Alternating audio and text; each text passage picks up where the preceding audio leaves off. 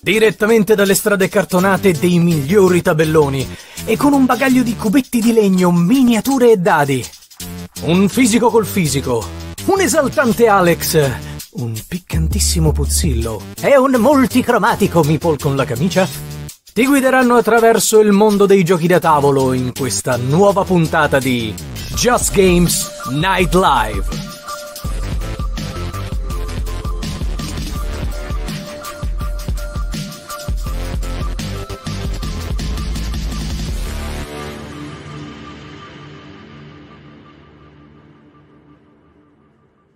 Buonasera. Buonasera.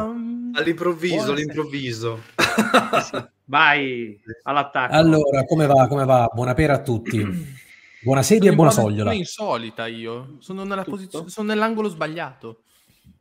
Però Che aspetta, senso? Lorenzo, aspetta. è, è apparso un altro pezzo della casa. Non riesco a notare bene se è apparso qualcos'altro a casa tua. De- devo vedere bene. Non No, c'è è stato- penso che ok, sia ok. giù. Prima parlavamo del fatto che adesso che lui ha le porte, fa lo spavaldo e lascia le porte aperte. Capito? Giustamente. No, beh, mi dispiace che in cam non si veda, ma l'ho già detto, c'è un albero intagliato e giustamente Flavio mi ha detto che piglio per il culo gli alberi. Madonna. Ah, sicuramente manca il gatto che non lo vedo rispetto alle ultime Eh, puntate. ci sarà, ci sarà, ci sarà, arriva, che arriva, gira, arriva. gli scassa i giochi, glieli graffia. No, no, no, del no. Va bene, torniamo a noi. Quindi, buonasera e ben ritrovati in questa nuova puntata di Just Games Night Live. Uh, questa Puntata, volta ma- puntata Maria Antonietta perché il popolo ha fame, diamogli il salotto! sì, Diamogli il salame, il popolo ha fame, diamogli il salame. Faceva rima. Ti sei perso Quindi- una bella battuta. Eh, puntata tutta incentrata sul salotto. Ovviamente qui con me ci sono anche Flavio, il Meeple con la camicia, eh, Lorenzo, Board Game Physicist e Alex, quella Alex lì. E io che sostengo Vincenzo Puzzino del Sud. Qu- Quindi praticamente Vincenzo parliamo di, Sud. salo- parliamo di, di divani, tappeti, poltrone. Esatto. Eh, Esatto, esatto. Sì, sì, sì, Vorrei ricordare che c'è l'offerta da poltrone e sofà che scade penso tra un paio d'ore. Sì, allora, però prima di dire Di queste questa cose, settimana, chiediamo, lo chiediamo lo sponsor e poi si fanno certe Esatto, giusto, giusto. Dobbiamo Eh. aprire come fa lo- il DBC, lo Eh. zufo, lo dobbiamo fare. Il ciuffolo. Eh, ovviamente salutiamo tutti i ragazzi del podcast. eh, vi ricordiamo che le nostre dirette si potranno poi seguire tramite il podcast. Eh, iscrivetevi anche al canale YouTube. Abbiamo ancora sì la pagina Facebook, Sì, ancora c'è, ancora lì- c'è. E lì c'è. Non Che si non sa la se arriverà chiudono. mai quella In Instagram. attività. Abbiamo anche un canale Discord, ma non lo usiamo mai. Vai! È, è lì a fare la presenza. Dei cani maledetti, guarda. Comunque il top che fa, che fa Vincenzo. Salutiamo che del podcast, io Lorenzo così. Ma- ovvio. Manina, Allora, manina. per, per- per i ragazzi del podcast, Alex ha fatto ciao con la manina, quindi insomma dovete immaginarvelo. Anch'io, anch'io, anch'io, anch'io. E anche Lorenzo, quindi immaginatelo poi recuperate il video. Insomma, uno, uno dei due. Oh, poveri noi. Che Eh, coglione. allora, bravi, che Fermi, bravi. perché già dalla chat qualcuno ha citato la Serda, ma non vale perché lo dobbiamo citare noi, cioè così, decore, non che Esatto, no, no, non vale così. altrimenti non vale. No, no, no, no, no, no, no, non ci fregate. Abbiamo detto, abbiamo delle regole ferree. Sì, Ferre. quando ce le ricordiamo. Esatto. Alex, il timestamp? È pronto, Tutto- pronto. Eccolo beccato. L'ho visto un Oh. attimo. tu- tu. Appena siamo entrati, subito ha detto: "Ah, Guarda, sono pronto questa sera. Ci sono. Su- Una cosa una, una. Giustamente, Manuel dice: Termina domenica, come sempre. Esatto. Vi sto esatto. parlando prima di.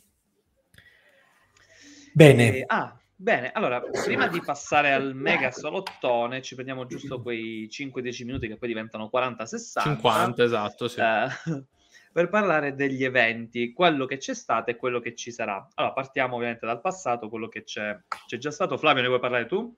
Sì, prima di, di, partire volevo ricordare ovviamente alla chat che questa sera, visto che è una serata salottone, parleremo in generale di un po' di tutto, non solo di giochi, ma anche di argomenti random che ci verranno in mente o che magari ci possono suggerire loro dalla chat. Avete delle domande, delle curiosità, noi siamo qui a disposizione. Questa sera è proprio libera, ok? È, è tutta una ricreazione questa sera praticamente. esatto. Oh, c'è anche il mantico, il mantico in chat. Oh, Anto, buonasera. Buonasera. Eh, parliamo di eventi? Vogliamo parlare di... Eh, sì, ok. Bah, ehm, allora, beh, prima di parlare di quello mh, mm, a cui siamo stati tutti e due, mh, mm, faccio brevemente un, un sunto di un eventino che c'è stato qui a Pescara, che si chiama PlayX, con la X finale. Sì, si ispira un pochino a, a Play di Modena. E, ehm, mh, organizzato da um, questa, questa, ragazza qui di Pescara che così mm, in, meno di un anno ha tirato su un evento che comunque ha riempito un centro commerciale che non vedeva così tanta gente probabilmente da quando ha aperto 40 anni fa. Cioè, 40 anni di clientela non sono quelli che ci sono stati praticamente in queste due giornate. Uh, è stato molto carino perché comunque c'erano aree per i bambini, eh, c'erano fumetti, gadget, giochi da tavolo, ehm, era anche presente la DV, era presente la, eh, la Cranio Creations e ci è venuto a trovare anche Simone Luciani. Sì. Eh, con cui abbiamo giocato ai ratti di Wistar, ad Anunnaki, ci siamo fatti una chiacchierata insieme, quindi insomma è stato mh, proprio un bel eventino, devo dire la verità, è stato molto divertente. Ovviamente è una prima edizione, deve crescere, deve migliorare sotto tanti punti di vista, però è stato carino. Da qualche carino. parte bisogna iniziare. Esattamente, è stato carino. Eh sì, da qualche parte bisogna iniziare, però se inizi male, poi non continui proprio. Quindi almeno no, il standard ci vuole. E... minimo sindacale proprio. È bello vedere comunque che anche da queste parti si sta smuovendo qualcosa per il gioco da tavolo. Cosa allucinante, allora noi qui ce l'abbiamo delle, delle associazioni, no? comunque posti dove si va a giocare, e quelle 20, 30, 40 persone a sera, magari nelle sere più piene, ci sono. Um, questa stessa ragazza ha organizzato il venerdì, organizza sempre lì nel centro commerciale, delle serate di gioco dove ci sono 150-200 persone. Io vorrei sapere da dove sono usciti. Sono usciti dalle fogne. È una cosa allucinante, bellissimo. È stato veramente bellissimo. Ehm, fa piacere, com- esatto, fa piacere comunque che eh, ci sia una, una buona risposta anche qui. Quindi può solo crescere. Ma in realtà abbiamo, parlavamo proprio con Antonio domenica che tipo il fine settimana che è passato c'è stato qualcosa come 4 o addirittura 5 eventi in tutta Italia a tema sì. gioco da tavolo. C'è stato a Milano, a Roma, a Salsa. Eh sì, c'era Entra in gioco, c'era il Salso eh. Lux. E... e, ce n'era un'altra ancora. Ah, è quello che hanno fatto a Perugia del Dunwich. Cioè... Sì. Ah, eh sì. ah, non dimentichiamoci, attenzione, eh, non dimentichiamoci il torneo di Bang. Beh, sempre a Roma, ovviamente. Eh, c'è stato il mega torneo di Bang. Capolavoro, eh? E... E... Dai! ah, per chi piace, insomma, perché no? Dove c'è gusto e... non c'è perdenza. esatto. Disse piegandosi a 90. Allora, Fla, parliamo dell'evento di fine settimana. Andiamo avanti prima che arriva lo strike. Ma sono solo spoiler per quello che poi dirà Alex. Ah. Che così. Aspetta, non, non, è, non, era, non, era, una presa per il culo, era per quello di cui stavamo no, parlando. No, ci sarà dopo quella, è dopo quella. Vabbè, andiamo avanti, andiamo avanti. Eh, quindi Flavio, l'evento di questo fine settimana, anzi domenica. Che cosa c'è stato domenica a Roma? Il Long Play Day. Sì, quindi... vero. Quindi ne devo parlare io? Ok, va bene. C'eri, no? No, vabbè, se vuoi, se no... Andati, no? no, no, pensavo, pensavo io avevo già lanciato la palla a te. No, no, va benissimo. Allora, guarda, ehm, questo fine settimana abbiamo partecipato sia io che Vincenzo a questo evento che si chiama Long Play Day, che in realtà è un evento che eh, i GDT Roma Players organizzano già da un bel po'. In questa occasione, però, eh, c'è stato eh, un evento più particolare perché sono state invitate anche la Ergo Ludo Editions, l'ho detto bene, e la um, mm, MS Edizioni perché presentavano tre giochi a, che entreranno praticamente a catalogo eh, tra fine anno e inizio dell'anno prossimo, eh, di cui sicuramente parleremo questa sera, quindi magari adesso non spoilerò nulla, però è stato un evento molto molto carino. Innanzitutto è un locale comunque che si riempie veramente di tantissima gente, tavoli pieni, gente a giocare veramente di, di tutto.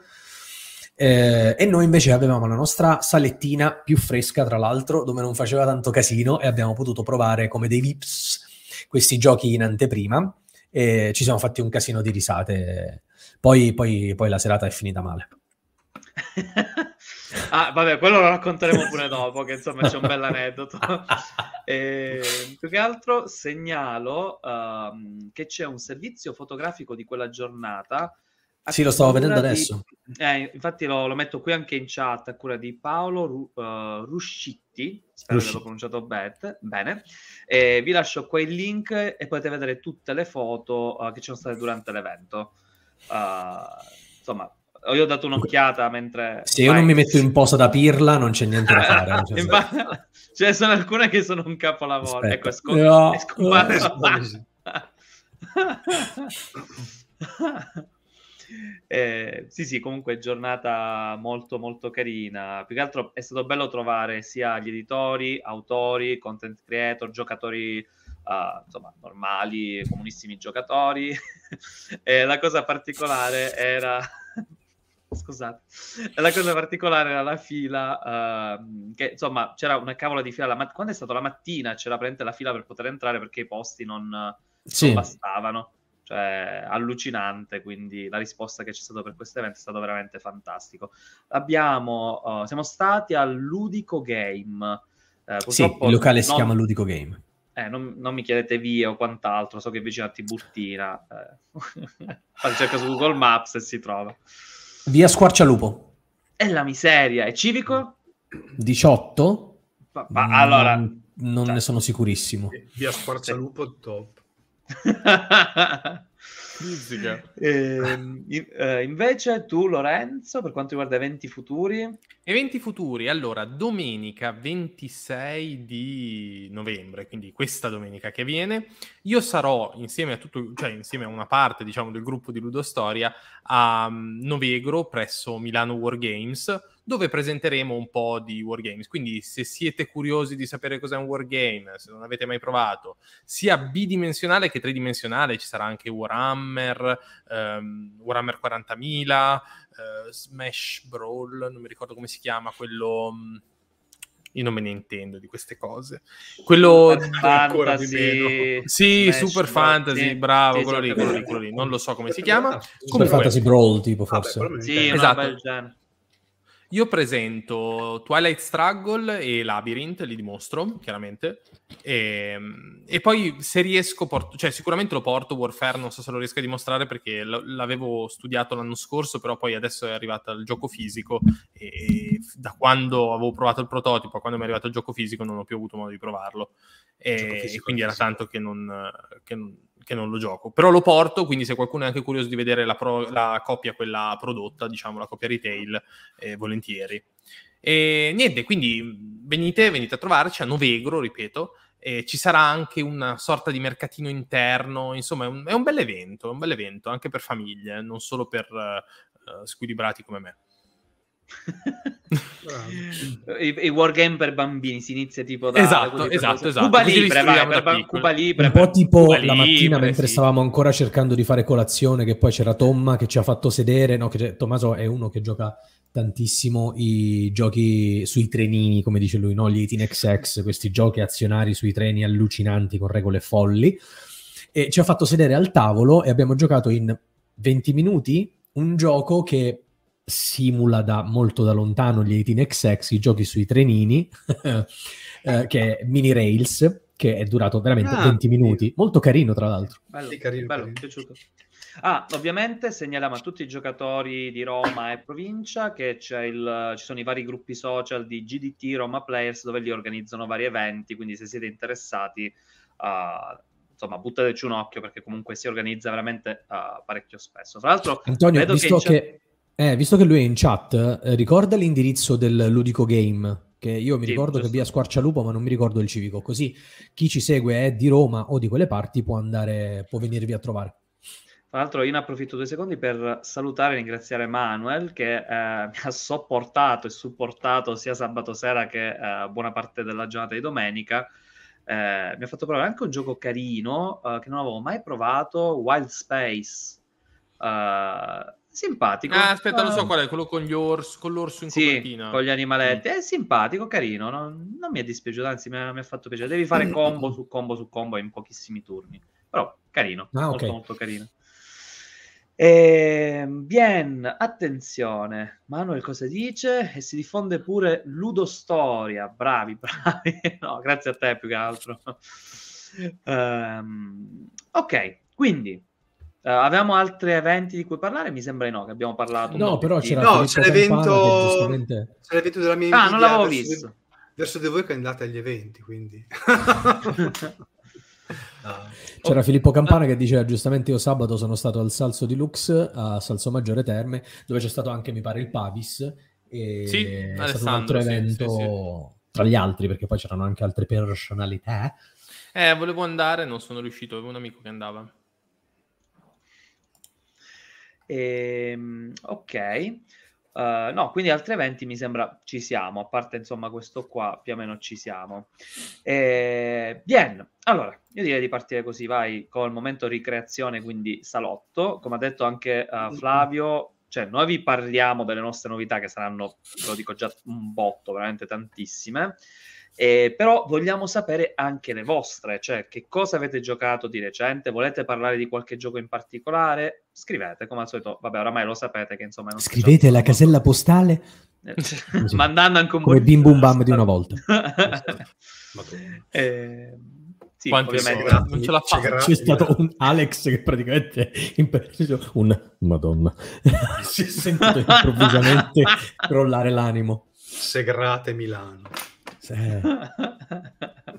Porca miseria. Eh, ok, quindi va- partiamo da, da Alex. Vai, partiamo proprio Vai. da Alex. Sì, eh, per fortuna ci sono i miei colleghi questa sera perché purtroppo da- per alcune vicissitudini eh, casalinghe e ho iniziato un nuovo lavoro da un mese, quindi l'ultimo arrivato è quello che comunque si becca le bastonate in testa, fa i turni doppi, eh, eccetera, eccetera. Quindi ho giocato veramente tanto, tanto poco e soprattutto in solo.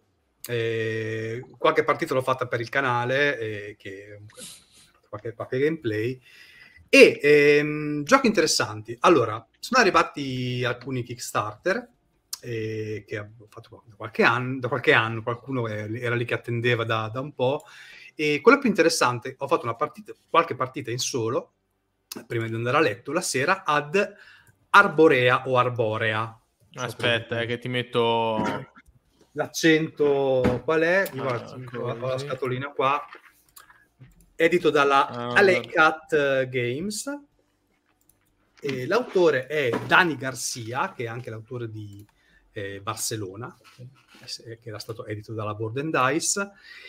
E siamo di fronte a un gioco ehm, abbastanza spaccacervello. A parte che il tabellone ti- che può causare una crisi epilettica. Sì, è psichedelico. È molto psichedelico. meglio di Pronto, Bitoku Bitoku è, in bianco e nero in confronto con Esatto. Bitoku. esatto, però vabbè, in, in quello che si deve guardare sono quei tracciati che ci sono al centro, che sono ramificati a mo' di, di corallo, sono otto tracciati. Il gioco è molto particolare perché noi siamo delle, mh, degli dei della natura, una cosa molto new age sempre, che devono comunque cercare di ripristinare l'ecosistema in modo da attirare le creature e farle abitare appunto nei loro ecosistemi preferiti. Quindi abbiamo un gioco di tableau building con delle carte in mano che vedete nell'immagine di prima, c'erano delle carte con uh, disegnate quelle che vedete lì al centro, con degli habitat che possono essere fiori, acqua, eh, piante rosse, gialle, eccetera, eccetera, dove che noi dovremo costruire davanti al nostro tabellone per poi piazzarci le creature che attireremo eh, facendo determinate azioni nella partita. La cosa molto interessante di questo gioco è che è un misto tra, mi ha ricordato molto Zolkin, Mm. perché c'è questo, eh, nel- in alto nel tabellone vedete quattro strisce bianche e questi sono i tracciati pellegrinaggio, dove tu vai eh, a, piazz- a, piazzare una, un lavoratore fondamentalmente e eh, durante il tuo turno o alla fine del tuo turno questi tracciati scorrono. E tu devi cercare di scegliere quando scendere perché più, as- più attendi di scendere dal tracciato, sopra o sotto, più le azioni che andrai a fare, dovrai fare quei, un percorso che ti porterà fino alla fine del tracciato e il tuo lavoratore ritornerà a casa, più aspetti, più queste ricompense saranno eh, importanti.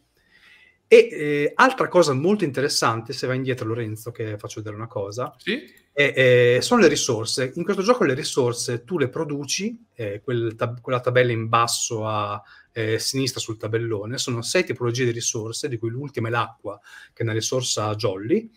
Tu le produci e mh, però tutti quanti le possono usare. Diciamo c'è questo pool ehm, comune di risorse la cosa interessante è che se tu durante il tuo turno queste risorse le utilizzi, non succede nulla, le hai utilizzate. Se non le utilizzi, come vedete, i segnalini sono spezzati in due, quindi si muove solamente la parte sopra. Se tu non utilizzi le risorse, cosa succede? Succede che la parte sotto raggiunge la parte sopra e tu fai i punti vittoria che ci sono nel mezzo. Quindi dai l'opportunità agli altri di utilizzare le risorse poi per mettere giù le carte che servono a quello, però ti prendi dei punti vittoria, oppure altrimenti le puoi utilizzare tranquillamente evitando di prendere punti vittoria. Anche questo è un gioco che arriva tranquillamente a 250-300 punti, quindi anche lì siamo a, de- a degli, delle insalatone assurde. E, e, poi niente, ci sono gli obiettivi che cambiano ogni partita, sono quei quattro obiettivi che vedete lì al centro, dei quattro colori, giallo, rosso, verde e blu, e sono, dove ci si muove col segnalino, e sono dei moltiplicatori, però l'ho trovato veramente un gioco interessante. Il solo sta- è molto facile da utilizzare e- ed è veramente un, un solo che non è che ti simula veramente un altro giocatore, anzi più giocatori. Il gioco si può giocare da 1 a 5. Io ora non voglio sapere cosa succede in 5 perché qualcuno muore. Esatto, un, un disastro. E in, due, in due probabilmente forse un po' larghino perché i tracciati si muovono poco. Secondo me in 3 e in 4 siamo sempre lì, è il player count migliore. Però un gioco veramente interessante e carino. Tra l'altro, insert, nel, nella scatola del Kickstarter c'è anche un'espansione, che è l'espansione sottomarina, e ci sono tutte le scatoline che vedete in alto, che però hanno avuto uno, un errore nella stampa e quindi le hanno stampate al contrario, e quindi voi vedete quello che ci deve essere eh, eh, dentro è fuori. Ma vabbè, c'è sempre lì. Comunque molto, molto molto bello. Non vedo di rigiocarci perché mi ha divertito veramente tantissimo. No, bello, detto così mi... Eh? No, niente che la mappa mi terrorizza, cioè proprio mi... Ma no, in realtà è tutto molto chiaro perché ci sono, guarda, l'iconografia è fatta veramente molto molto bene. E quindi tu sai che, in, ad esempio, nel viola trovi una determinata cosa, nel rosso una determinata cosa, quindi vai a... Mh, mm, poi dopo un po' ci fai, ci fai caso. La cosa interessante è che ci sono tre tipi di lavoratori, di cui due sono grandi e ti ritornano sempre, mentre gli altri lavoratori, che sono quei piccolini, ci sono gli anziani, che sono quelli bianchi, e, e i, mh, i, i, giovani, che sono quelli con, con, la, con la serigrafia nera. Quelli invece ogni volta che tu li usi ti vanno in un pool e tu devi sempre comunque prenderli per poterli utilizzare. Sono delle idee molto molto carine. Veramente un bel... Mi sono un po' divertito. Il prezzo eh. starter era, ah, non so, un anno e mezzo fa, più o meno sui... sui non, non, lo so, ti darei una boiata. Vado a controllare. 75, 60, 60 dalla Germania poi... like new. Non mi è sembrato mm. poi più incasinato di Bitoku, sinceramente. No, no, no, no, di più fuori di testa Bitoku che questo a livello di grafica. Eh, di no, questo veramente, una volta che capisci come gira anche il, l'ordine di turno, cioè quello che tu devi fare durante il tuo turno è veramente semplice. O fai una cosa, o fai l'altra, sono quattro step che devi fare. Tutti in fila ovviamente perché fare una cosa prima di un'altra è importante. Quindi vi consiglio di provarlo perché è veramente, veramente carino. Bene, bene. Siamo volentieri. Bien, invece Lorenzo, tu cosa hai provato? Tocca a me, è la mia volta? Vai, chi vuole. allora, allora, io ne presento uno che ho provato sempre a uh, coso, sempre a Essen a Milano, grazie Ma al buon c'è su Fabio BGG Lopiano. la prima domanda. Sì, sì, c'è su BGG, c'è. Non, c'è, non c'è cosa, non c'è Mattia Ferrari in chat che mi sfotti. allora, ho provato Sancoré, che è il nuovo gioco di Fabio Lopiano, che la copertina ricorda tantissimo quella di Merv, però il gioco è completamente diverso. Metti a tutto schermo. Eh, sì, grazie, scusami. Prego. Ok. Allora, eh, nel gioco, il gioco è ambientato appunto a Sancoré, che è questa università medio orientale, non mi chiedete di dove, eh, del... Medio Oriente. Sì, ma africana, in Africa, non mi ricordo dove però. E dicevo, ehm, della prima metà del 1300, giù di lì, e noi praticamente siamo degli insegnanti di questa università che dovremmo andare, cui, dove dovremmo andare a insegnare e ci sono fondamentalmente tre materie che sono la teologia, la matematica e l'astronomia.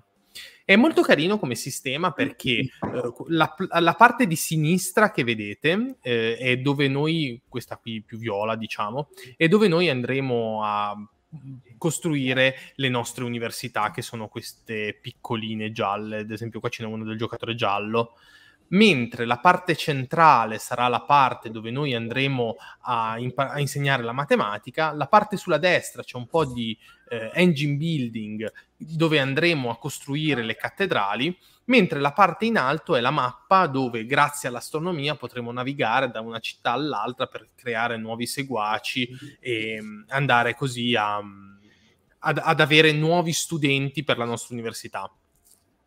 Adesso se c'era una mappa, eccole qua.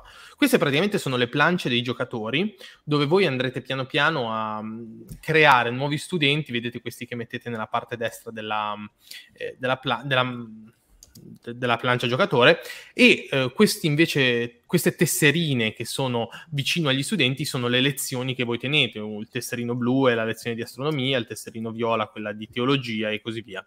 Mentre eh, piano piano che andate su voi avrete lezioni avanzate di, di, questi, di questi studenti e voi addirittura potete arrivare a laureare gli studenti. Cosa che è molto interessante perché eh, vabbè, chiaramente sblocca dei bonus, tutta una serie di cose che si possono prendere, mentre questo tracciato sulla sinistra non è un tracciato, ma è, è, una specie di tracciato dei bonus dove voi potrete andare ad accumulare dei bonus, mentre queste tessere con la X saranno delle tessere che vi impediranno di prendere dei bonus e le dovrete per forza prendere quando andrete a prendere dei favori, che sono praticamente eh, dei modi per prendere le risorse, ecco. È, purtroppo ho potuto farci... Dimmi. No, dico tutto un prendere. Eh sì. No, però ti dico, ho potuto farci pochi turni perché chiaramente è un gioco lungo, un gioco complesso ed era soltanto dimostrato lì. Eh, quindi non ho potuto farci una partita completa, però mi è piaciuto tantissimo. Esce per la Osprey Games, che quindi non ha fatto il Kickstarter, mi sembra che le copie vengano consegnate a gennaio, febbraio, giù di lì. Questo è un gioco che penso di prendere perché mi, fa- mi è proprio piaciuto. È... Vabbè, tolta la grafica, diciamo che vabbè, è O'Toole, quindi a me piace tanto. E, però ha avuto, cioè, mi è piaciuta questa doppia meccanica del gioco, dove c'è una meccanica di avanzamento sui tracciati e una meccanica di engine building, dove tu praticamente ti costruisci il tuo motore per. Uh, per andare a creare il, per andare a, a, raccogliere le risorse, a creare studenti, a... c'è una bella interazione tra giocatori perché a seconda di quale studente prendi, se prendi il primo hai dei bonus, ma se prendi il secondo che magari ti serve, il primo scala, mi è piaciuto moltissimo. Eh, l'ho trovato molto più complesso degli altri giochi di Lopiano, e questa cosa mi ha proprio stuzzicato la, la, la mente, diciamo, mi ha proprio stuzzicato l'appetito. E questo, se niente capita, lo vorrei prendere. Eh, interessa molto anche a me eh, perché, come tutti i giochi di Lopiano, potrebbero essere dei capolavori, come potrebbero farmi uscire fuori di testa. E, eh, questo mi è piaciuto particolarmente. Ne ho provati molto, altri molto che mi sono piaciuti meno.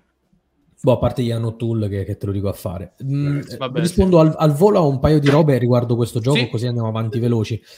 C'è Marco Manzolillo che dice assomiglia a un Laserda, in realtà è che c'è O'Toole eh, che, sì. che, fa le, le, illustrazioni e la grafica e quindi sembra un po' un Laserda.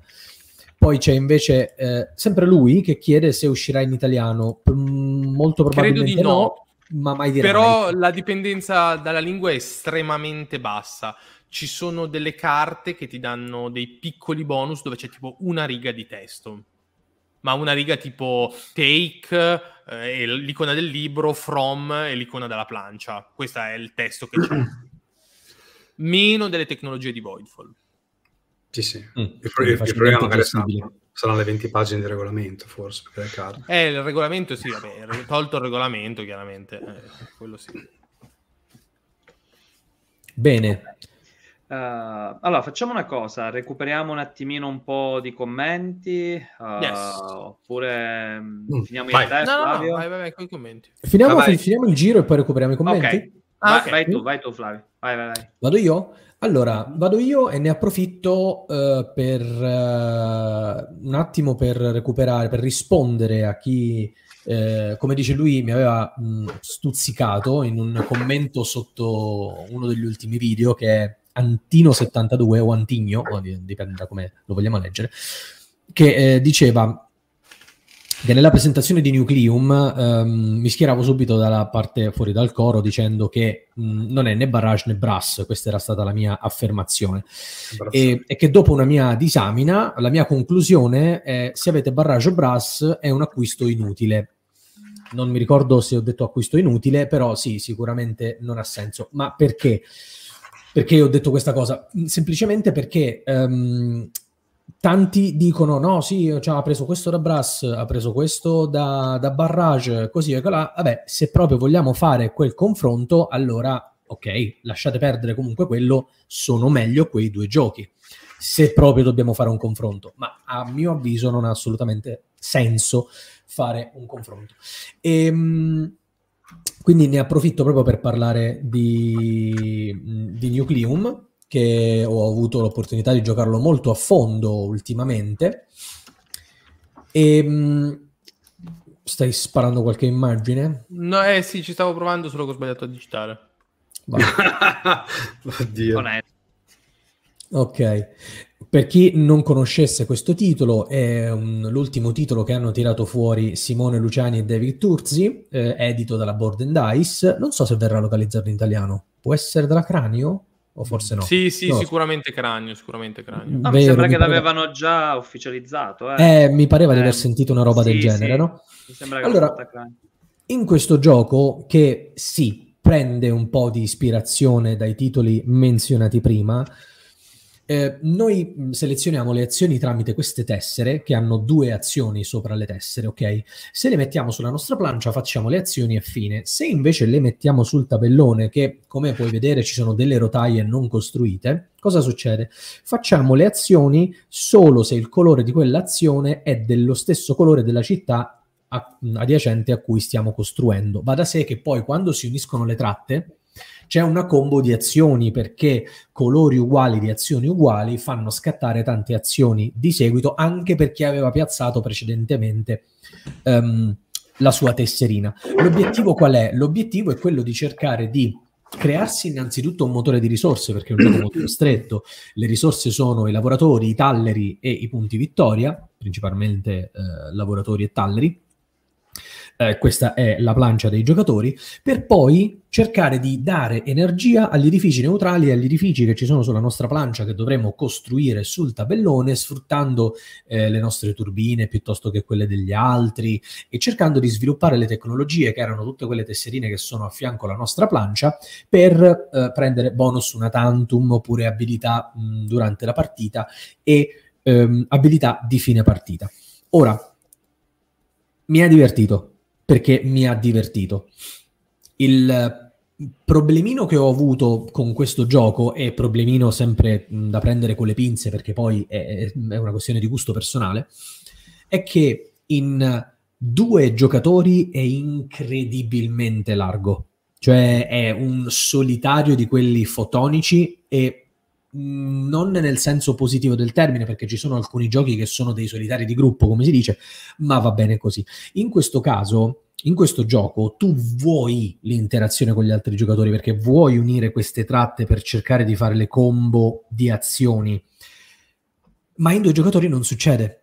Ognuno sta per i fatti suoi In tre giocatori è leggermente meglio, c'è un pochino più di interazione. In quattro è il suo numero perfetto perché lì c'è sicuramente più interazione e devo dire anche la verità, non è un gioco lungo. In quattro no. giocatori una partita l'abbiamo portata a casa tranquillamente in due ore senza spiegazione. Eh, no, scusami, con spiegazione, quindi veramente di lusso. Ehm, quello che però mh, purtroppo è stata la mia esperienza è che io se arrivo alla fine della partita che ho svuotato completamente tutta la mia plancia, ho mh, tirato fuori tutte le tecnologie, nella prossima partita che andrò a fare? Ora, o siamo troppo bravi noi, oppure il gioco a un certo punto diventa troppo facile. E quando poi tu riesci a fare sempre tutto, e, e nella prossima partita non sei molto invogliato a fare altro. No, tu Alex l'hai provato, vero? Sì. Non so se magari ti ha dato la stessa, non so eh, se Vincenzo e Lorenzo l'hanno provato, però Alex so che lo ha provato. Non so se vi hanno dato la stessa impressione, se vi ha dato la stessa impressione. Allora, che sia un po' larghino, quello sì, perché anch'io che sono un pessimo giocatore ho veramente sbloccato tutto, ogni cosa. E quello che notavo anche, abbiamo fatto anche un gameplay per il canale, mm. che abbiamo notato anche nelle, nella discussione finale, che io ho, insomma, ho, ho pensato proprio, opinione personale, che eh, lì eh, i power up che tu vai a sbloccare di fianco alla tua plancia, quelli del, del tuo esperimento fondamentalmente, sì. e allora ci sono quelli che sono mm, one shot e sono potentissimi e sono i più belli da sbloccare perché danno un, sì. un aiuto forte gli altri sono, sì, eh, sono, comunque, li puoi attivare durante tutta la partita, sono comunque perpetui, però non sono così importanti e tendi a dimenticarti di averli. Ora, quando io mi ten- tendo a dimenticarmi una cosa, è perché quella cosa non mi serve tantissimo. Ci sono alcuni giochi che tu non ti dimentichi nemmeno una briciola eh, sì, sì. Qua invece tendi un po' a dimenticarti. E poi c'è questa cosa degli esperimenti, sono quattro, e la mm, parte finale dell'esperimento, l'ultima tecnologia che tu vai a sbloccare, ti dà un po' eh, l'indirizzo della partita. E io mi chiedo, ok, quella tecnologia finale, se uso sempre quella, o se magari, non lo so, la mia partita sarà sempre la stessa? No, però comunque le cose che devo fare per sbloccare quella tecnologia e per ottimizzarla sono quelle. Eh, boh, alla fine se quella tecnologia ti chiede di mettere tanti ovini a terra, eh, tu devi mettere tanti ovini a terra. Esatto. Capito? E eh, quindi è quello il tuo obiettivo. Non, è, non, non, non, si scappa perché se quei punti poi non li fai rischi di perdere. Poi per carità le milestone cambiano di partita in partita. Sono Quelle sono molto puoi, carine. Esatto, che puoi fare, carino la cosa delle stelline eh, mm. delle, che puoi mettere nei vari tier per prendere i moltiplicatori. Cioè il gioco in sé è un gioco veramente carino. Anche la cosa degli income è molto sì. bella. Eh, però sì, effettivamente, anch'io, ripeto, sono un pessimo giocatore, ho sempre sbloccato tutto con... Sai perché le tecnologie, quelle di livello 1, quelle che ti danno praticamente prendi la monetina quando fai quell'azione, prendi... Perché a un certo punto ti sei costruito un motore di soldi e lavoratori che... Esatto. non, non stai più a badare alle risorse perché tanto ce le hai solo se sbagli male o c'è il neozelandese ciao Zach No, dai, Solo dai. se sbagli male i calcoli e allora lì... Ecco, ho notato che in quattro giocatori c'è molta più probabilità che ti chiudano. C'è stata una situazione in cui un giocatore ha costruito tantissime rotaie e mi ha chiuso in faccia proprio qua sui denti un paio di città e ho dovuto fare il giro di Peppe per arrivarci. In quel caso è stato bello, nel senso è, è stata un'interazione interessante perché a differenza di 3-2 giocatori dove puoi fare il porco del comodo tuo. E anche la questione delle turbine, no? Che tu mh, mm, uh, utilizzi le turbine per trasportare eh, questo eh, uranio per creare un sacco di energia. Se non hai le tue turbine, puoi utilizzare quelle degli altri e pagargli la monetina, ok? Il punto è che tu le turbine comunque le vuoi mettere a terra, perché le turbine ti danno delle abilità fortissime, quindi alla fine utilizzerai le tue. Quindi è, è un po' un uh, bello, ma non lo so. Ah, no, ma anche, anche, il fatto che comunque tu, utilizzando i binari degli altri giocatori, non devi comunque pagare nulla, sì. anche quello è, cioè, dice vabbè, cosa me ne frega, l'ha fatto lui lì, comunque ci posso passare, non pago nulla, ma forse siamo abituati noi a dei giochi un po', un po', un po', un po più cattivi. Ma una curiosità, io ancora sì. non l'ho provato, però molti si lamentavano, sentivo anche questa lamentela ad Essen, della durata eccessiva.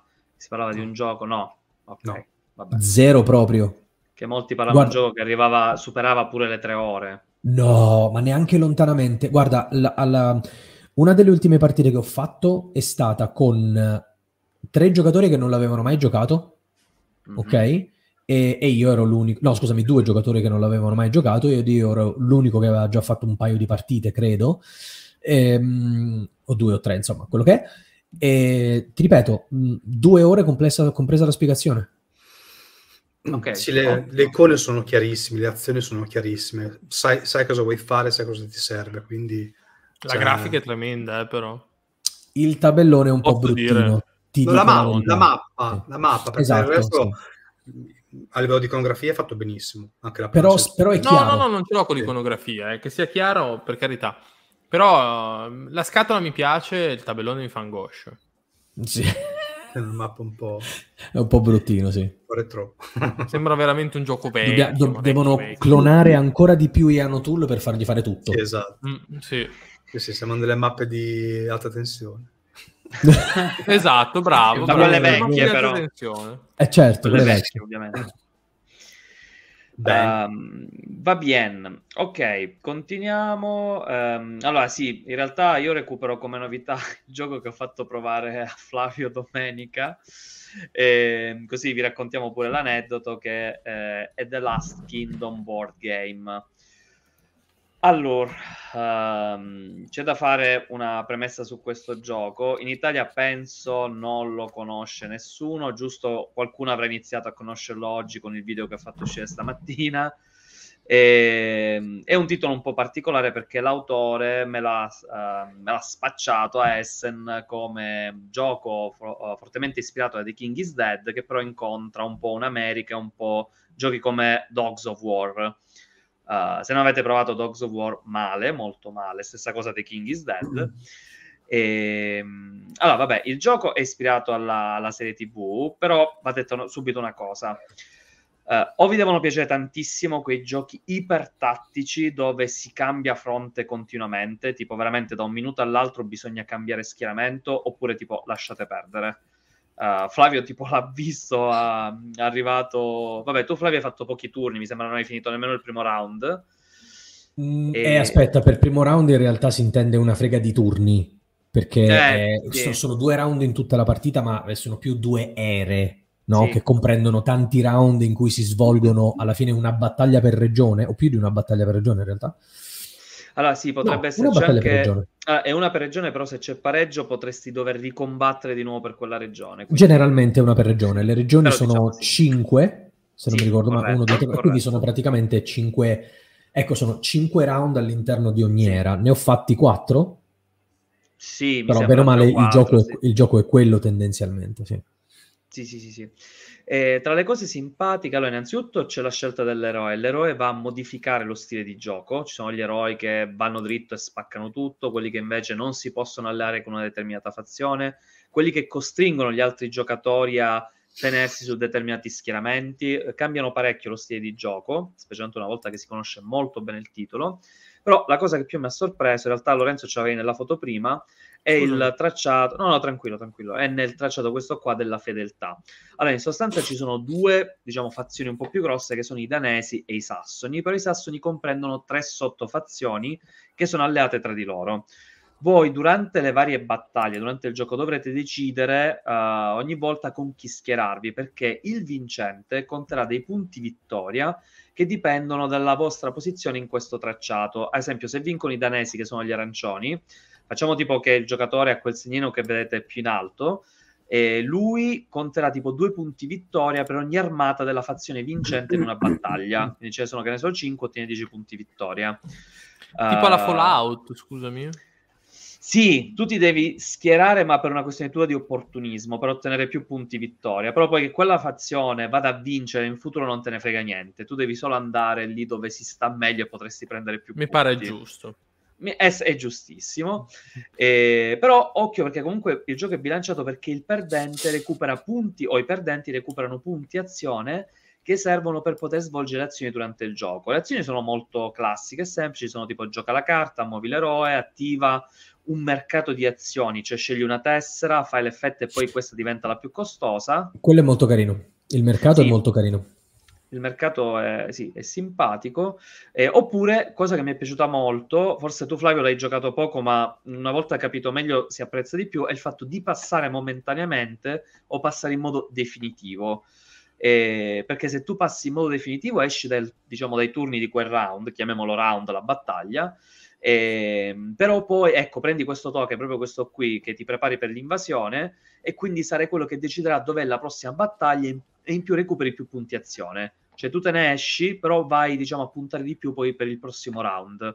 Mentre se tu passi momentaneamente, poi dopo puoi rientrare in gioco. È che io volevo semplicemente uscire dal locale in quel momento.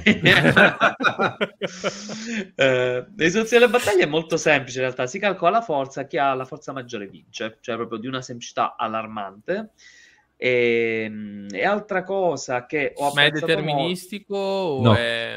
no, no. Allora, no. Ne, nella risoluzione diretta della battaglia, sì, però per come ci si arriva c'è il delirio. Lo sai perché? Perché tu uh, giochi, oltre tipo al mercato di azioni che pubblico, hai delle carte che giochi e queste possono andare a modificare quasi ogni elemento che c'è sul tabellone. Cioè io posso prendere anche una truppa con cui non sono alleato e la sposto in una regione dove non sono presente. Cioè tu puoi andare è a modificare completamente tutto. a caso. Esatto, questa è stata la cosa che mi ha, infatti, a parte a prescindere da tutto, eh, che non ho finito la partita, quindi figurati, non, non, non posso dare assolutamente un giudizio. La cosa che mh, mi è piaciuta di meno probabilmente era proprio la totale incontrollabilità. Sì, con l'esperienza sicuramente conosci meglio le carte, puoi sapere cosa fanno gli altri. Il punto è che io sono lì ad aspettare che fanno il turno tutti gli altri fino a che non torna arriva il mio turno e posso decidere cosa fare perché non saprò mai cosa sarà successo e che non ti puoi programmare le azioni. Questo mi ha fatto un po'. Allora, eh... il fatto è che il gioco si sviluppa molto anche come gioco politico, nel senso è uno di quei giochi dove tu, uh, mentre vedi le mosse che fanno gli altri, dovresti rompere le balle o comunque suggerire le mosse che dovresti far credere che sono buone per loro, ma in realtà sono buone per te. Diciamo che è su quel genere di giochi lì. Uh, perché sì, ovviamente con tutte le carte che girano è incontrollabile, anche se bisogna dire che c'è un draft all'inizio ogni round c'è un draft, quindi tu ti puoi andare a scegliere un po' le azioni, però è vero che poi ce ne sono altre che te le fanno pescare completamente a caso. Oh, meno male che per una volta risparmio soldi. però secondo me Lorenzo a te piacerebbe. Eh? Io ho questo sospetto che a te, lasciando stare... No, ma infatti comunque... guarda, cioè, secondo me è uno di quei giochi che mi piace, però non lo compro perché tanto poi non, non, non credo che lo giocherei, nel senso... Eh, lo allora, giocherei volentieri sì. da qualcuno che ce l'ha allora, ha effettivamente alcuni problemi. Innanzitutto la scalabilità. Uh, questo mm. è un mm. gioco, secondo me, che va giocato da 3 a salire. Non so nemmeno... Sì, c'è il gioco a 2, ma è, è bruttino. Oddio, secondo me da 3... Mm. Dici? Anche 4, dici, anche 4. Eh, ma tu l'hai giocato in 3? Eh, sì. Sì, l'ho giocato in 3, va bene, va benissimo, però effettivamente in 4 poi risplende. E poi c'è quello, quella mappa lì che è orribile, cioè effettivamente la Mamma parte mia. grafica del gioco cioè, vedete che ci sono dei confini che non servono a niente, tipo quelli sono fiumi, quello che vedi al centro della, della regione, quella arancione, non sono dei confini, sono dei fiumi che non servono a niente. Cioè, hanno fatto delle cose un po' a caso. Uh, la, l'editore mi ha detto eh, no, perché così l'abbiamo reso più chiaro, ma secondo me sono tutte cazzate, insomma, l'hai fatto male, hai voluto rispondere. Oh, sì, le regioni si distinguono, eh, non, non, posso dire di no. Sì, ma perché mettermi i fiumi, cioè quei... Anche perché so. per me la, la, regione rossa lì è, sono due regioni, e ce eh, n'è anche no. una che è rossa e beige. Beh, Più che altro eh. a livello grafico una cosa che mi ha fatto strillare è il fatto che i segnalini hanno l'immagine dell'eroe. No, cosa terribile che la fa. E sì, quindi ah, io per, per, capire dove cazzarola sta il mio segnalino ogni volta li devo andare a rialzare tutti. Eh, porca miseria. Sì, sì, Perché... sì, ma anche il fatto che ci siano proprio le immagini del film, cioè mettile su qualche carta. Eh, eh no, ma è, è proprio, preso, è proprio, su licenza, quindi penso eh, che è fatto apposta. Io pure avrei preferito un gioco più a tema storico evitando la, la serie Netflix, sì. però eh, sì, avranno ovviamente pagato per la licenza per attirare di più, perché lo fai per quello. E... Vabbè, Ma è andata comunque... così bene sta serie TV? Qualcuno l'ha vista? Io non la conoscevo neanche. Io non l'ho vista. Molto no. bene, perfetto. Qualcuno dalla chat per caso ci sa dire se The Kingdom, The Last Kingdom... vabbè, ah, oddio, ho visto che ci sono tipo 5 stagioni più un film, teoricamente quando va così è andata ah, boh, ci bene. sono 5 stagioni anche di porcherie immonde, voglio dire, quindi... Cioè... Cioè, Vabbè, sì, no, no, entriamo. Ti potrei citare cose. Ah, sì, infatti, che diventa momento serie TV, da momento salotto di tavolo. Comunque, sì, se vi piacciono i giochi ipertattici, uh, con molta, veramente tantissima interazione, io ve lo consiglio. A me è piaciuto un botto, però vi devono piacere questa tipologia di giochi, altrimenti. Meglio giochi di... casuali, giochi random. giochi random. che fanno completamente random, no, eh. C'è una carta che praticamente puoi, puoi schierare un elicottero. Eppure lo sai che la partita, quella che diventa poi ha Flavio, è, è, stata super bilanciata, nel senso siamo Aspetta, aspetta, scrivo una roba in chat per i vecchi come me. Uh, abbiamo finito in tre, è tipo a uno o due punti di stanza l'uno dall'altro, eh. Quindi, oh. Vediamo se Ma poi alla fine non si, è, non si è infilato eh? nessuno?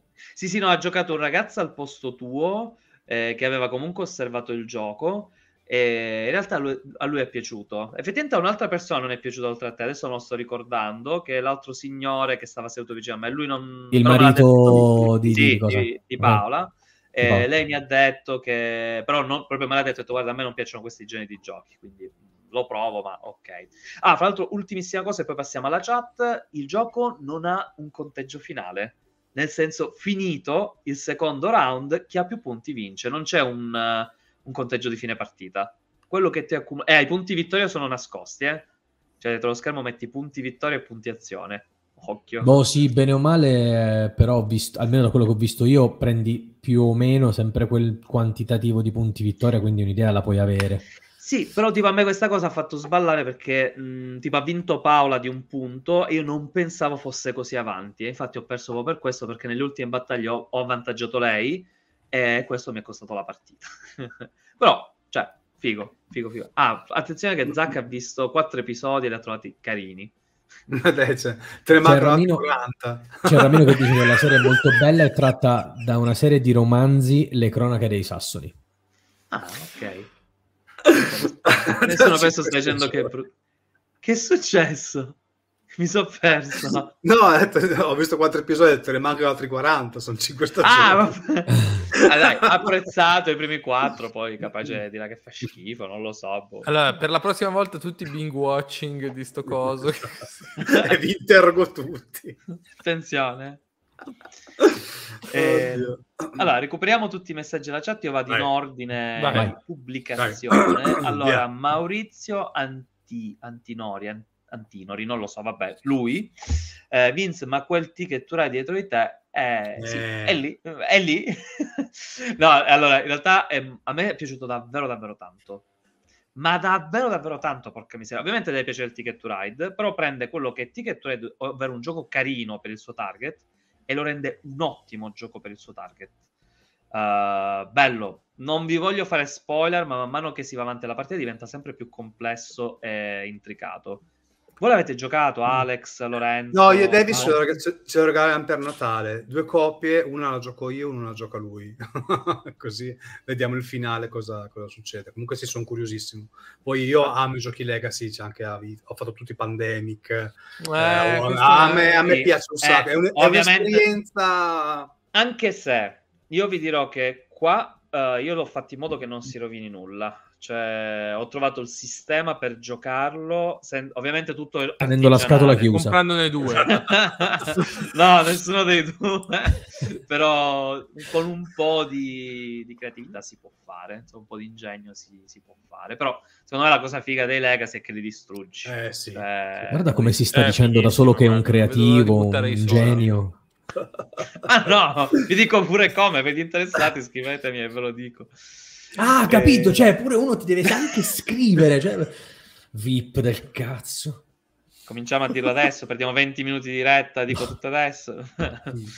ok, vai, next, vai. Marco, recuperate e giocate la nuova riedizione di El Grande, mm. o El Glande. El Glande. El Glande. El Glande. il gioco sulle maggioranze. Molti dicono il migliore in assoluto. Sarà vero? È, è, invecchia- è invecchiato bene. Eh, Pe- prendendolo per quello che è gioco sulle maggioranze, fine, che gli, che gli vuoi dire? Mm, No, eh, eh, niente.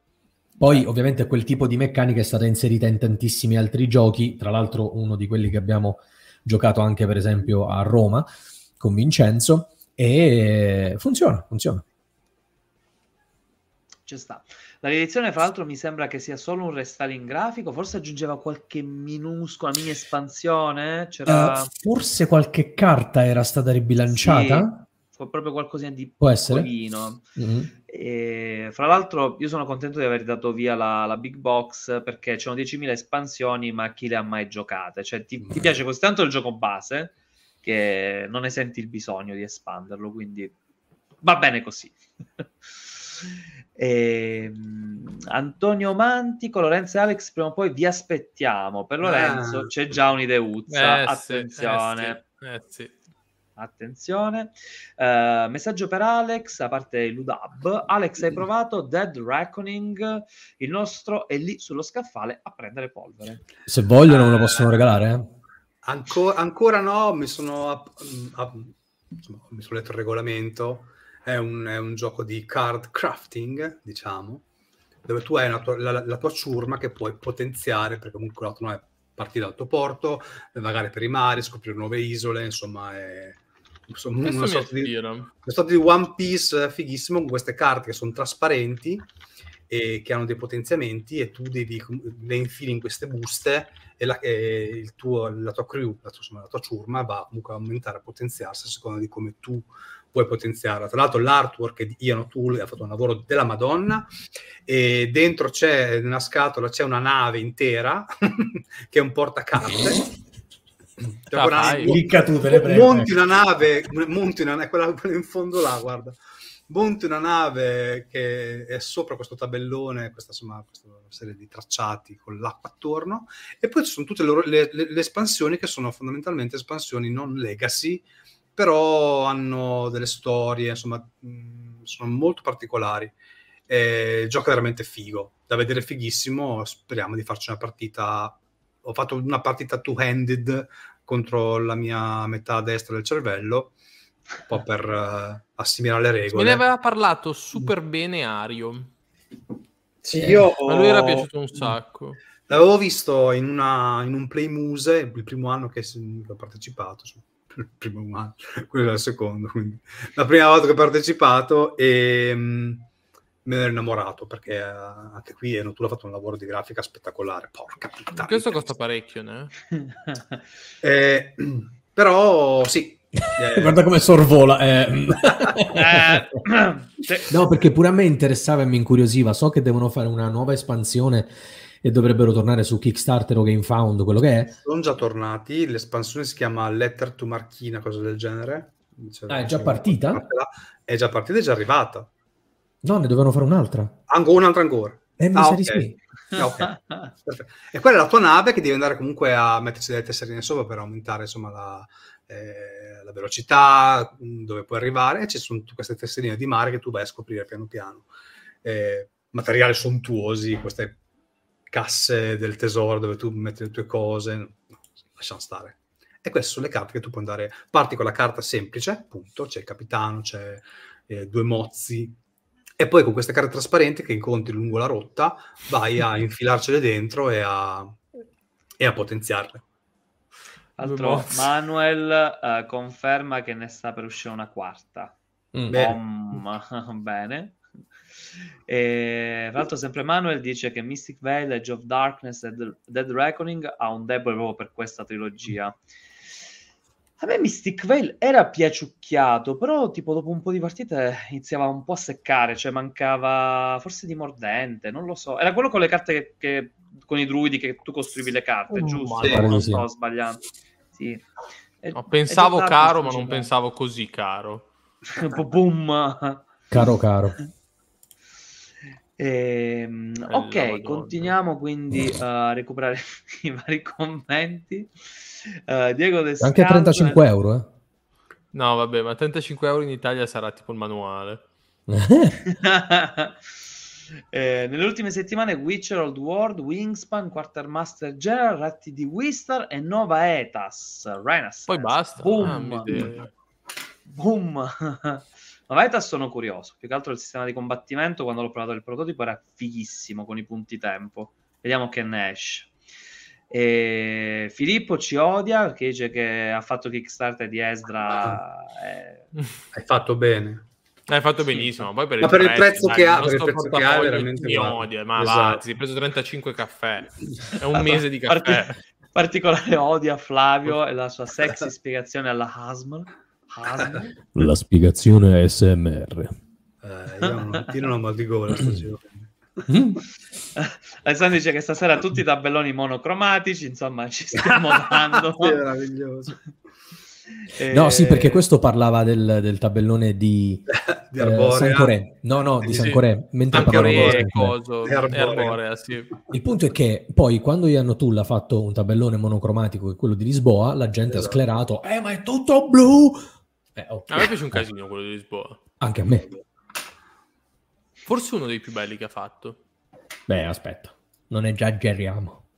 No, a me piace tantissimo perché, No, vabbè, no, bello, bello. Ma, per- ma più che altro perché mi ricorda veramente tanto Lisbona, nel senso se sei stato a vedere le Azulejos, sono veramente, eh, cioè, sembra veramente di, aver, di guardare un pezzo di, un- di un monumento di Lisbona.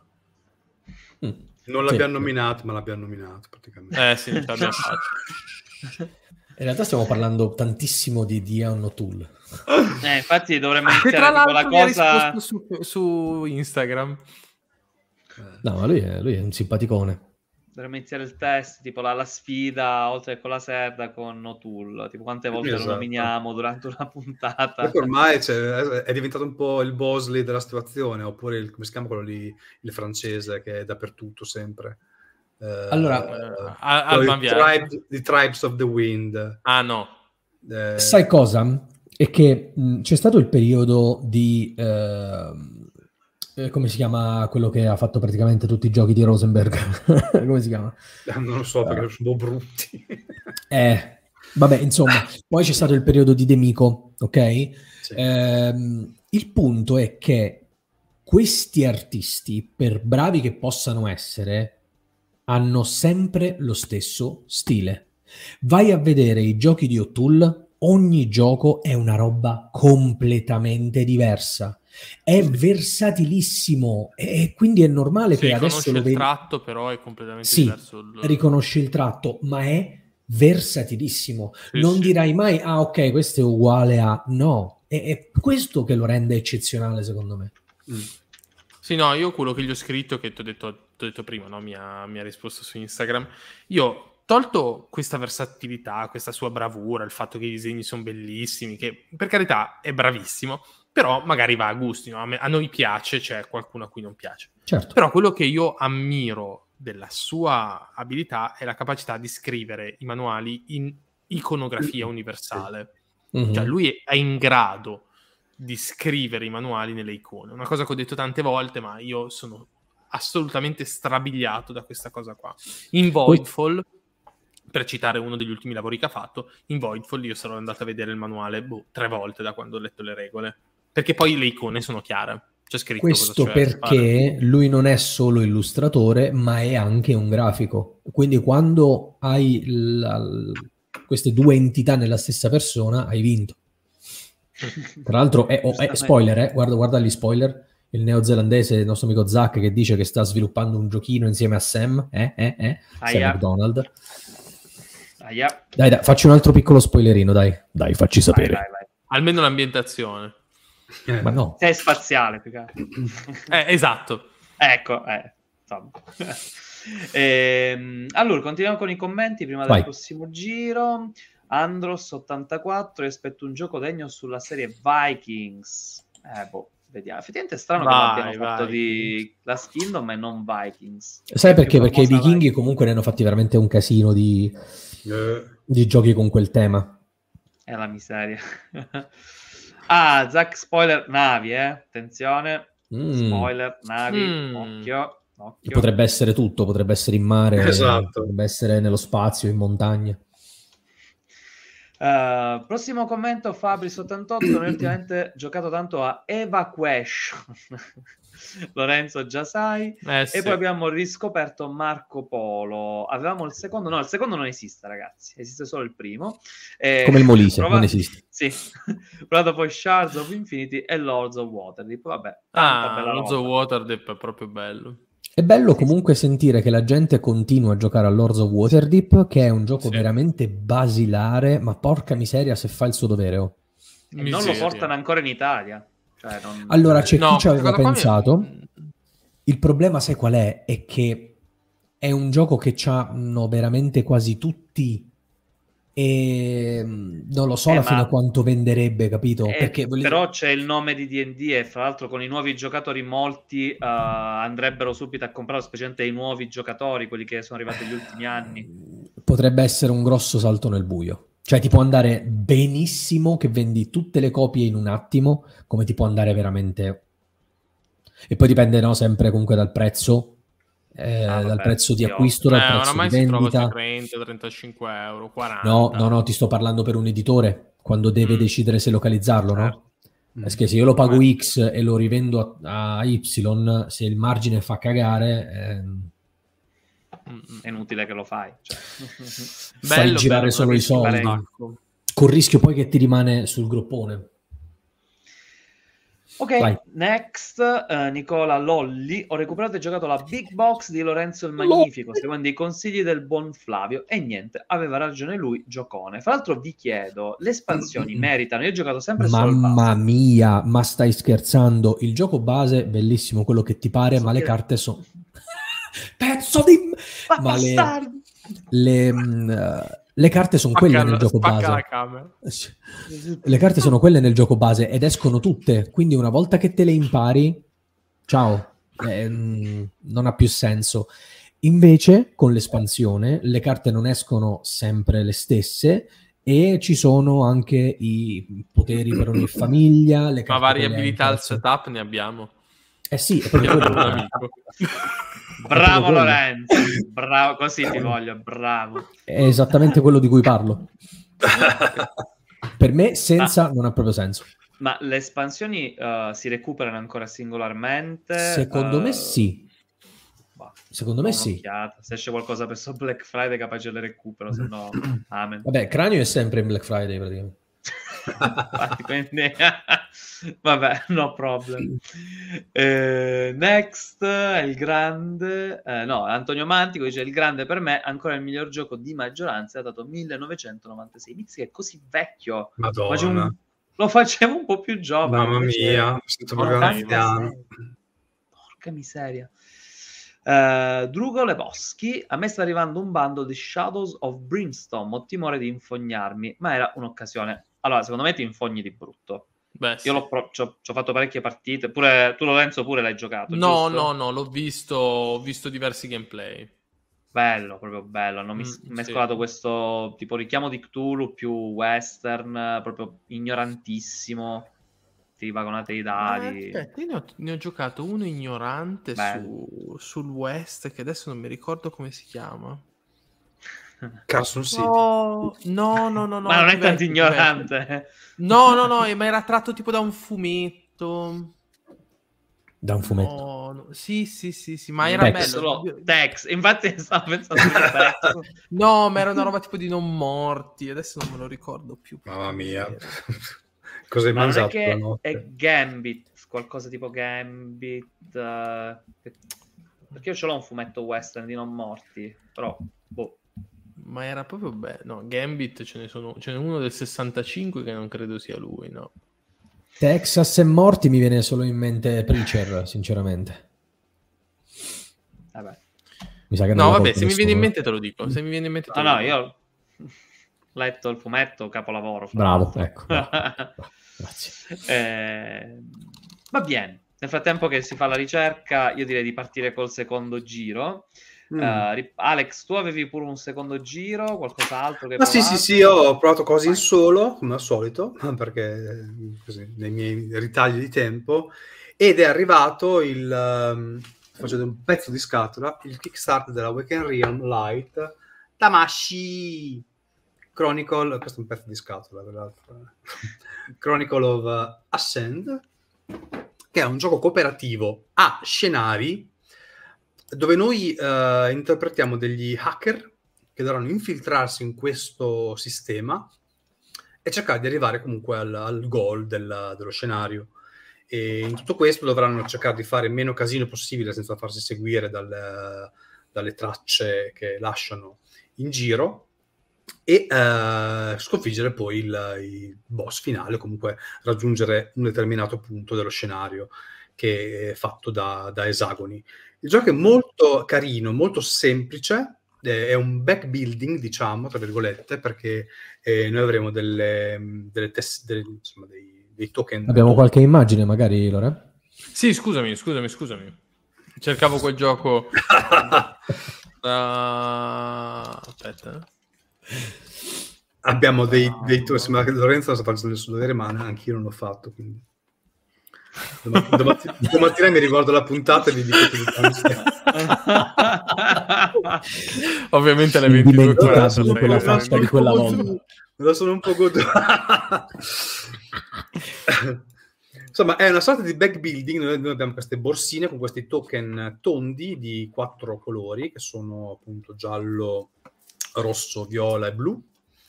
E sì, no, giallo, rosso, blu e verde, esatto. I colori Dovremo Power Ranger. pescare da questo sacchetto e piazzare in, quest- in, una griglia che è la nostra plancia giocatore.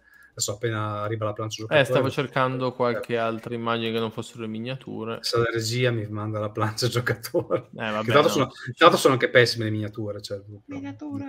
Eh, ma come sempre quelle delle... Weekend? Sì, non sono un granché, sono molto... Non l'avrei mai detto. Molto standard, ecco. Non siamo ai livelli di, uh, di Lords of uh, Ragnarok. No, Però è... mi sembra che questa è della collana quella light, un attimino sì, più esatto, quella... anche a livello faccio... di materiali. Sì, sì, sì. Faccio vedere una plancia, aspetta, che qua la regia non... No, è la regia c'ha questa. Ciccio. La regia allora, regia. Questa è una plancetta giocatore. Eh, Questa qua. Ma non, so, e non ci sono. Vedi che oh, ma è un gioco diverso. Eh. ok. Praticamente sono degli, degli, degli, spazi chiari e degli spazi scuri. Quando noi peschiamo eh, le tessere dalla nostra borsa, borsetta, le mettiamo sugli spazi chiari e tramite la programmazione che avrà il nostro personaggio, noi avremo un personaggio base, ma poi durante la partita potremo comprare dei corpi, tra virgolette, e che comunque ci andranno a potenziare le, tutte le nostre statistiche. E ehm, dovremo fare una sorta di gioco del 15, cercare insomma di spostare tramite i punti programmazione queste, eh, questi tondini su questa plancia per creare dei pattern. E ogni pattern andrà a mh, avanzare le nostre statistiche che possono essere il rilancio dei dadi, il nostro scudo e, eccetera eccetera e tante altre cose. Tutto questo per cosa? per affrontare dei nemici che poi ci arriveranno durante la, la partita eh, nei vari scenari e, e per fare insomma il, il goal del, del, del, dello scenario. Ecco, io ho provato, ho provato solamente il lo scenario base, il tutorial che ti va a introdurre le cose piano piano, ma ce ne sono nella scatola penso set, sette scenari più eh, due per uh, gli stretch goal del Kickstarter. La cosa molto interessante è lo spostamento nelle varie tessere, perché nelle varie, nei, vari, esagoni, perché se tu eh, ti sposti su un esagono lasci una traccia, più eh, si alza la traccia, più i nemici ti attaccano mentre se stai su uno scenario, su una tesserina, puoi anche rimanerci, questa traccia sale sempre di più. Ogni tesserina ha dei, dei poteri che puoi comunque utilizzare per insomma, potenziarti, per insomma, avere varie e svariate cose. Non sto andando sullo specifico perché comunque è anche molto narrativo, ogni scenario comunque è, c'è un una casino di testo, quindi in inglese lasciate perdere se non siete in bolla, però non so, penso che sia anche in italiano, perché so che uscirà anche la versione in lingua italiana, però non si sa chi lo porta. Un po' biblici ancora. Dicevamo prima, sto aspettando SS Vanguard, figuriamoci. Mm. E guarda, il gioco per quel che dà è carino, immediato, divertente e anche solo eh, tu eh, c'è questa intelligenza artificiale che comunque collabora con te e fondamentalmente puoi scegliere se fare le azioni dove è lui o dove sei tu. O non è lui? Dà, ti dà un po' una mano a, a spostarti nello scenario. Ma fa il suo dovere, carinissimo, è veramente light, perché con quello puoi spiegare a tutti quanti. Per me mi sono un po' divertito. Non vedo l'ora di provarlo in, uh, con degli avversari reali. Adesso prima o poi ci farò un paio di partite. Eh, rispondo proprio velocemente a Lorenzo. Per quanto riguarda la lingua italiana, mi sa che mh, è interna, cioè la, Sì, la fa oramai quasi esclusivamente traduzioni interne, Sì. Um, Ok. pochissime collaborazioni con altri editori, quindi lo portano direttamente loro. Ok. E poi magari Ok. lo distribuiscono gli editori italiani eventualmente. Sì, al massimo, però oramai le traduzioni fanno quasi tutto internamente. Uh, Lorenzo, tu invece, altro giro? Allora, mm, visto che non ne ha parlato Alex di gioco in solitario, parlo io di Voidfall in solitario, perché ho rotto un sacco le scatole in questi giorni a tutti quanti, in realtà. Sapete che è piaciuto sono- il solo a Lorenzo, lo Sì, mi- eh, esatto, esatto, esatto. Mi è piaciuto tantissimo Voidfall in solitario.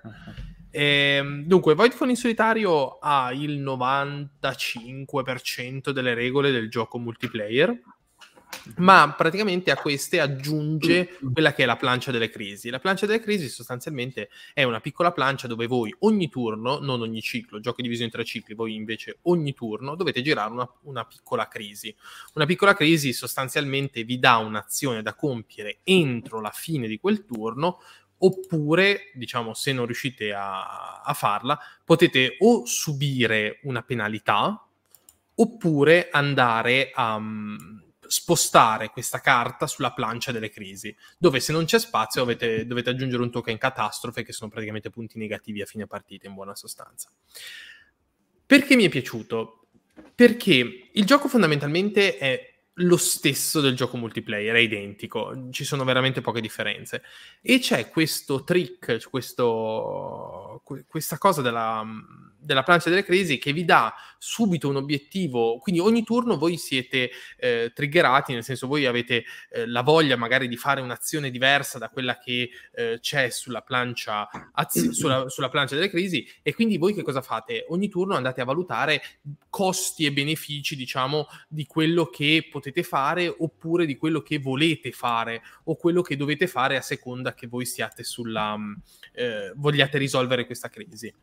Molto bello, Mm, mi ha dato veramente un sacco di soddisfazione perché aggiunge ulteriore variabilità al gioco perché avete anche mh, praticamente oltre alla plancia delle crisi la modalità cooperativa e solitaria in particolare aggiunge i focus eroici che sono altre tre carte oltre alle carte focus dalle quali voi potete scegliere eh, le azioni che sono di solito magari un po' più care ma un po' più forti. E insomma non riesco a trovare un punto negativo di questo gioco tolto il setup tolto la, durata del setup Ci sta Mm. un po', è molto importante. Sì. eh sì la durata del setup e del setup sono molto molto onerosi però tolto quello il gioco infatti l'avevo detto anche nel video ehm, se vale la pena secondo me sì ecco vi, vi- vi consiglio eh, aspetta com'è che si chiama quel canale adesso lo trovo adesso vi dico il nome Ma praticamente stasera No, stasera non mi vengono i nomi. C'è solo Board Gamer, mi sembra. Vabbè, adesso ve lo dico il nome. Dove praticamente lui fa tutta una disamina di, di Voidfall, giocato soltanto in solitaria. E fondamentalmente anche lui si lamenta della durata del setup, però dice ne vale la pena perché poi il gioco offre tanto. Ed effettivamente è vero, e tra l'altro in solitaria non dura neanche così tanto, perché eh, Voidfall in generale è un gioco lungo, però in- giocato in solitario eh, si riducono tantissimo i tempi e quindi in un'ora, un'ora e mezza lo portate a casa. E il setup, Allora- e il setup con la Galactic Box non è neanche tanto lungo. Pensa con tutte le Mm. bustine nella scatola. Mamma mia! Che roba deve essere. Più che altro, Follia. Lorenzo, tu che li hai giocati entrambi, reputi che sia più lungo il setup di Voidfall o di Frostpunk? Che sono curioso. Uh, Frost- no, di Voidfall sicuramente. Frostpunk. Frostpunk. Porca miseria, più di Frostpunk. Frostpunk è una roba impressionante. No, Beh, per me è più lungo quello di Voidfall. No.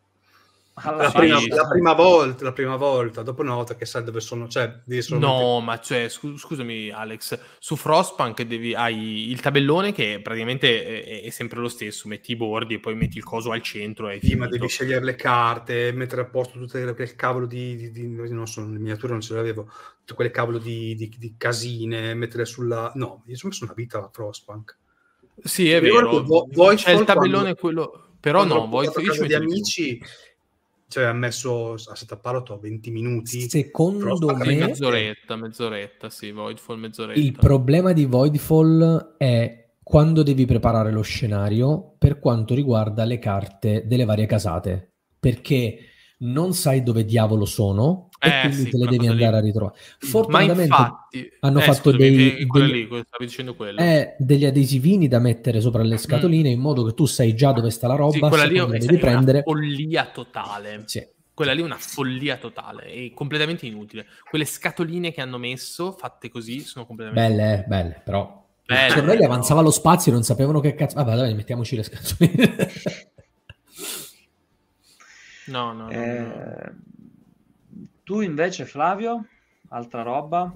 Eh, aspetta. C'è un'altra lista che sembra tipo il papiro. Udito, udito.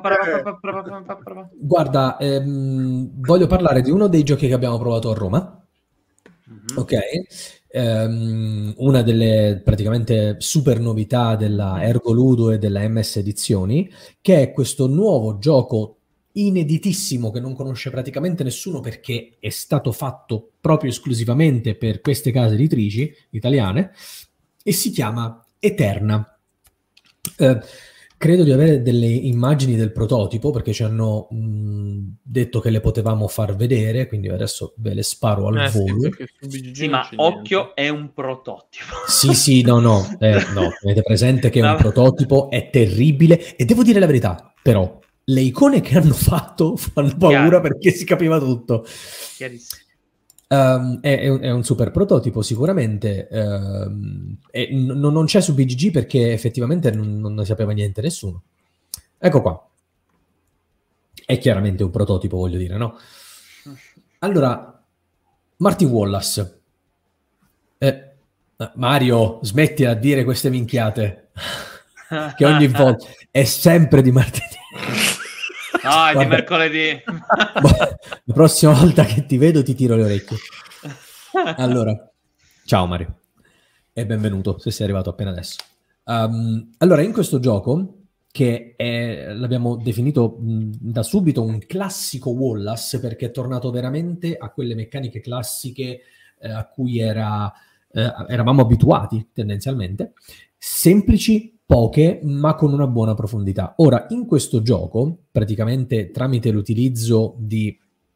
Vediamo se le becco, eccole. Tramite l'utilizzo di queste carte, che vengono draftate ogni round, ricordami quanti sono i round? Tre, mi pare, giusto? Sono tre round, sì, corretto. Esatto, sono tre round, sono tre ere in cui si giocano eh, una carta a testa e quindi potenzialmente sei turni a testa. No, no, sono sei turni a testa in effetti, ogni round e tu queste carte le utilizzi per fare le azioni, le puoi giocare a terra per avere loro, le loro abilità che magari possono essere immediate oppure possono, essere, eh, possono perdurare, attivarsi in determinate fasi e, ehm, e ti fanno ottenere anche delle risorse. L'obiettivo del gioco, diciamo il macro obiettivo del gioco, qual è? Quello di riuscire a mettere i propri lavoratori eh, su questa plancia che è divisa nei vari, nei sette colli di Roma, ok? Forse qui si vedevano anche un pochino di lavoratori, ma più o meno. Eh, quando si vanno a mettere i lavoratori qui su, che è un'altra azione che si può fare e costa il grano, se non mi ricordo male, si vanno a mettere nello spazio più a sinistra e si attiva una delle tesserine che ci sono lì sotto. Quelle tesserine poi scorrono verso il basso e non saranno più disponibili per gli altri gio- giocatori che arriveranno. I giocatori successivi si vanno a mettere negli spazi a fianco che valgono meno punti vittoria, ma se tu ne metti uno in più degli altri giocatori diventi improvvisamente primo. E quindi dici, ah ok, vabbè, devi buttare lavoratori lì dentro per cercare di essere primo. Sì e no, perché poi il, in base poi al numero dei giocatori, il numero dei colli in maggioranza di lavoratori va in tumulto. E il tracciato in alto, che è questo qui in alto praticamente, questo qua, eh, regola, cioè tiene conto del nostro tumulto. Più tumulto tu ottieni e più nella fase in cui si va poi a definire il tumulto, dovrai pagare robe. Se non puoi farlo, perdi la valanga di punti vittoria. Ok? Quindi devi fare molta attenzione a questa roba. Puoi anche costruire degli edifici che sono questi che vanno messi nei vari colli e possono darti dei bonus ulteriori, ma non solo a te che li hai costruiti, a chiunque diventa il um, diciamo quello in maggioranza all'interno del, del colle. Ed è tutto qui il gioco, eh? Semplice, ma mi è gustato mm, proprio tanto, devo dire la verità. Molto molto molto carino e sono davvero curioso di vedere come, poi, come saranno poi le illustrazioni. Ah, cosa carina, quando si fa il draft, le ultime carte che scartano tutti quanti vengono messe qui di lato, dove, dove ci sono queste carte scoperte in modo che tu comunque anche tutte le carte che hai visto passare sai che potenzialmente entreranno in gioco in un modo o nell'altro. Alcune finiranno anche lì e potranno essere acquistate. Quindi molto molto carino. Interessante. Yes, mm, sembra bello. Diciamo, diciamo, che ha ricordato uh, molto la lontana, però London uh, di Wallace. Un po' sì, quel... sì. vecchio stile, diciamo. Sì, vecchio stile dove tu fai delle azioni, però c'è un po' il contraccolpo di molte quelle azioni, che lì era la disoccupazione, qui sono i tumulti. Mm. Eh, carino, carino, molto molto carino. Eh, io in realtà mi ricollego a quello che ha detto Flavio, così parliamo di un'altra delle anteprime che abbiamo provato direttamente a, all'evento a Roma, che è uh, Roxanne, Rossana, che è il uh, gioco da tavolo ispirato al Cyrano de Bergerac. E in particolare, sì, Nasone, in particolare siamo degli aspiranti Cyrano. Ah, questo c'è forse su... Questo c'è su sì, sì. Beh, c'è solo però okay. questa immagine qua. Però te le posso okay. far passare io delle immagini se vuoi. Mm. E, ehm, allora, ovviamente anche questo, uh, diciamo, prototipo, prototipo super embrionale. E, ehm, e di base... Anche, anche peggio di, di Eterna, sì, secondo forse, me. Forse questo è un po' peggio. Però vabbè, insomma, uno poi non ci fa, abituato non ci fa caso. E, ehm, allora, la cosa interessante è che il gioco a livello di ambientazione dovrebbe essere una roba molto romantica, dove siamo degli aspiranti Sirano che dobbiamo conquistare, far infatuare Rossana, lei che gira per sto giardino, e noi dobbiamo dare le rose, le lettere, attirare la sua attenzione no. con le pietre, sfidare a duello gli altri Sirano. Tabello... Comp- eccolo. Eccolo, ecco, quello è il giardino. quello è il giardino. Vabbè, ragazzi, eh, ovviamente super prototipo, eh. cioè, ribadiamolo, non è il gioco finale. Diciamolo. Diciamolo. E... Questo per la Splotter sarebbe stato un passo avanti. Eh. No, questo era già il gioco finito per la Splotter. che dava il retail, insomma. e, ehm, tra l'altro possiamo, anzi, com- andremo a comporre anche i versi. La meccanica dei versi mi è piaciuta davvero, davvero tanto, perché ci sono anche degli obiettivi, eccolo qua, sì. Uh, in inglese funzionano in modo più strano, però ci hanno detto che in italiano avranno tutte un senso a prescindere da come verranno messe queste è che in inglese è più facile mh, dare un senso alle, alle, alle cose mm. che scrivi. In italiano è più difficile. Guarda che bella frase che ho scritto io cioè come un cerchio rosa che echeggia nel battito del mio cuore un tuo bacio dolcemente. Cioè, ah, che cazzo? Voglio dire. È un eh, poeta! Eh Bella questa meccanica del fatto che ci sono questi versi e poi daranno punti vittoria e comunque permettono di immagazzinare le risorse, però sappiate che il gioco in realtà è uno dei giochi più malvagi e cattivi che uh, io abbia mai giocato e noi l'abbiamo trasformato nel giro di 30 minuti in Baghdad by Night, una roba del genere. un... No, nel senso davvero è stato Era, si erano in Vietnam in realtà. Sì, ah. qualcosa del genere. Mario Pasqualotto, like con la camicia.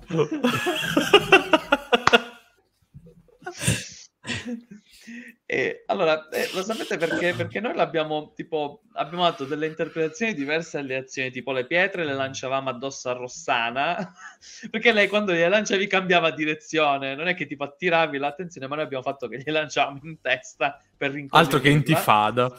Sì, sì, sì, sì. Ci ammazzavamo di botte con i duelli a colpi di, di stocco, ci fregavamo, scippavamo le rose dal giardino.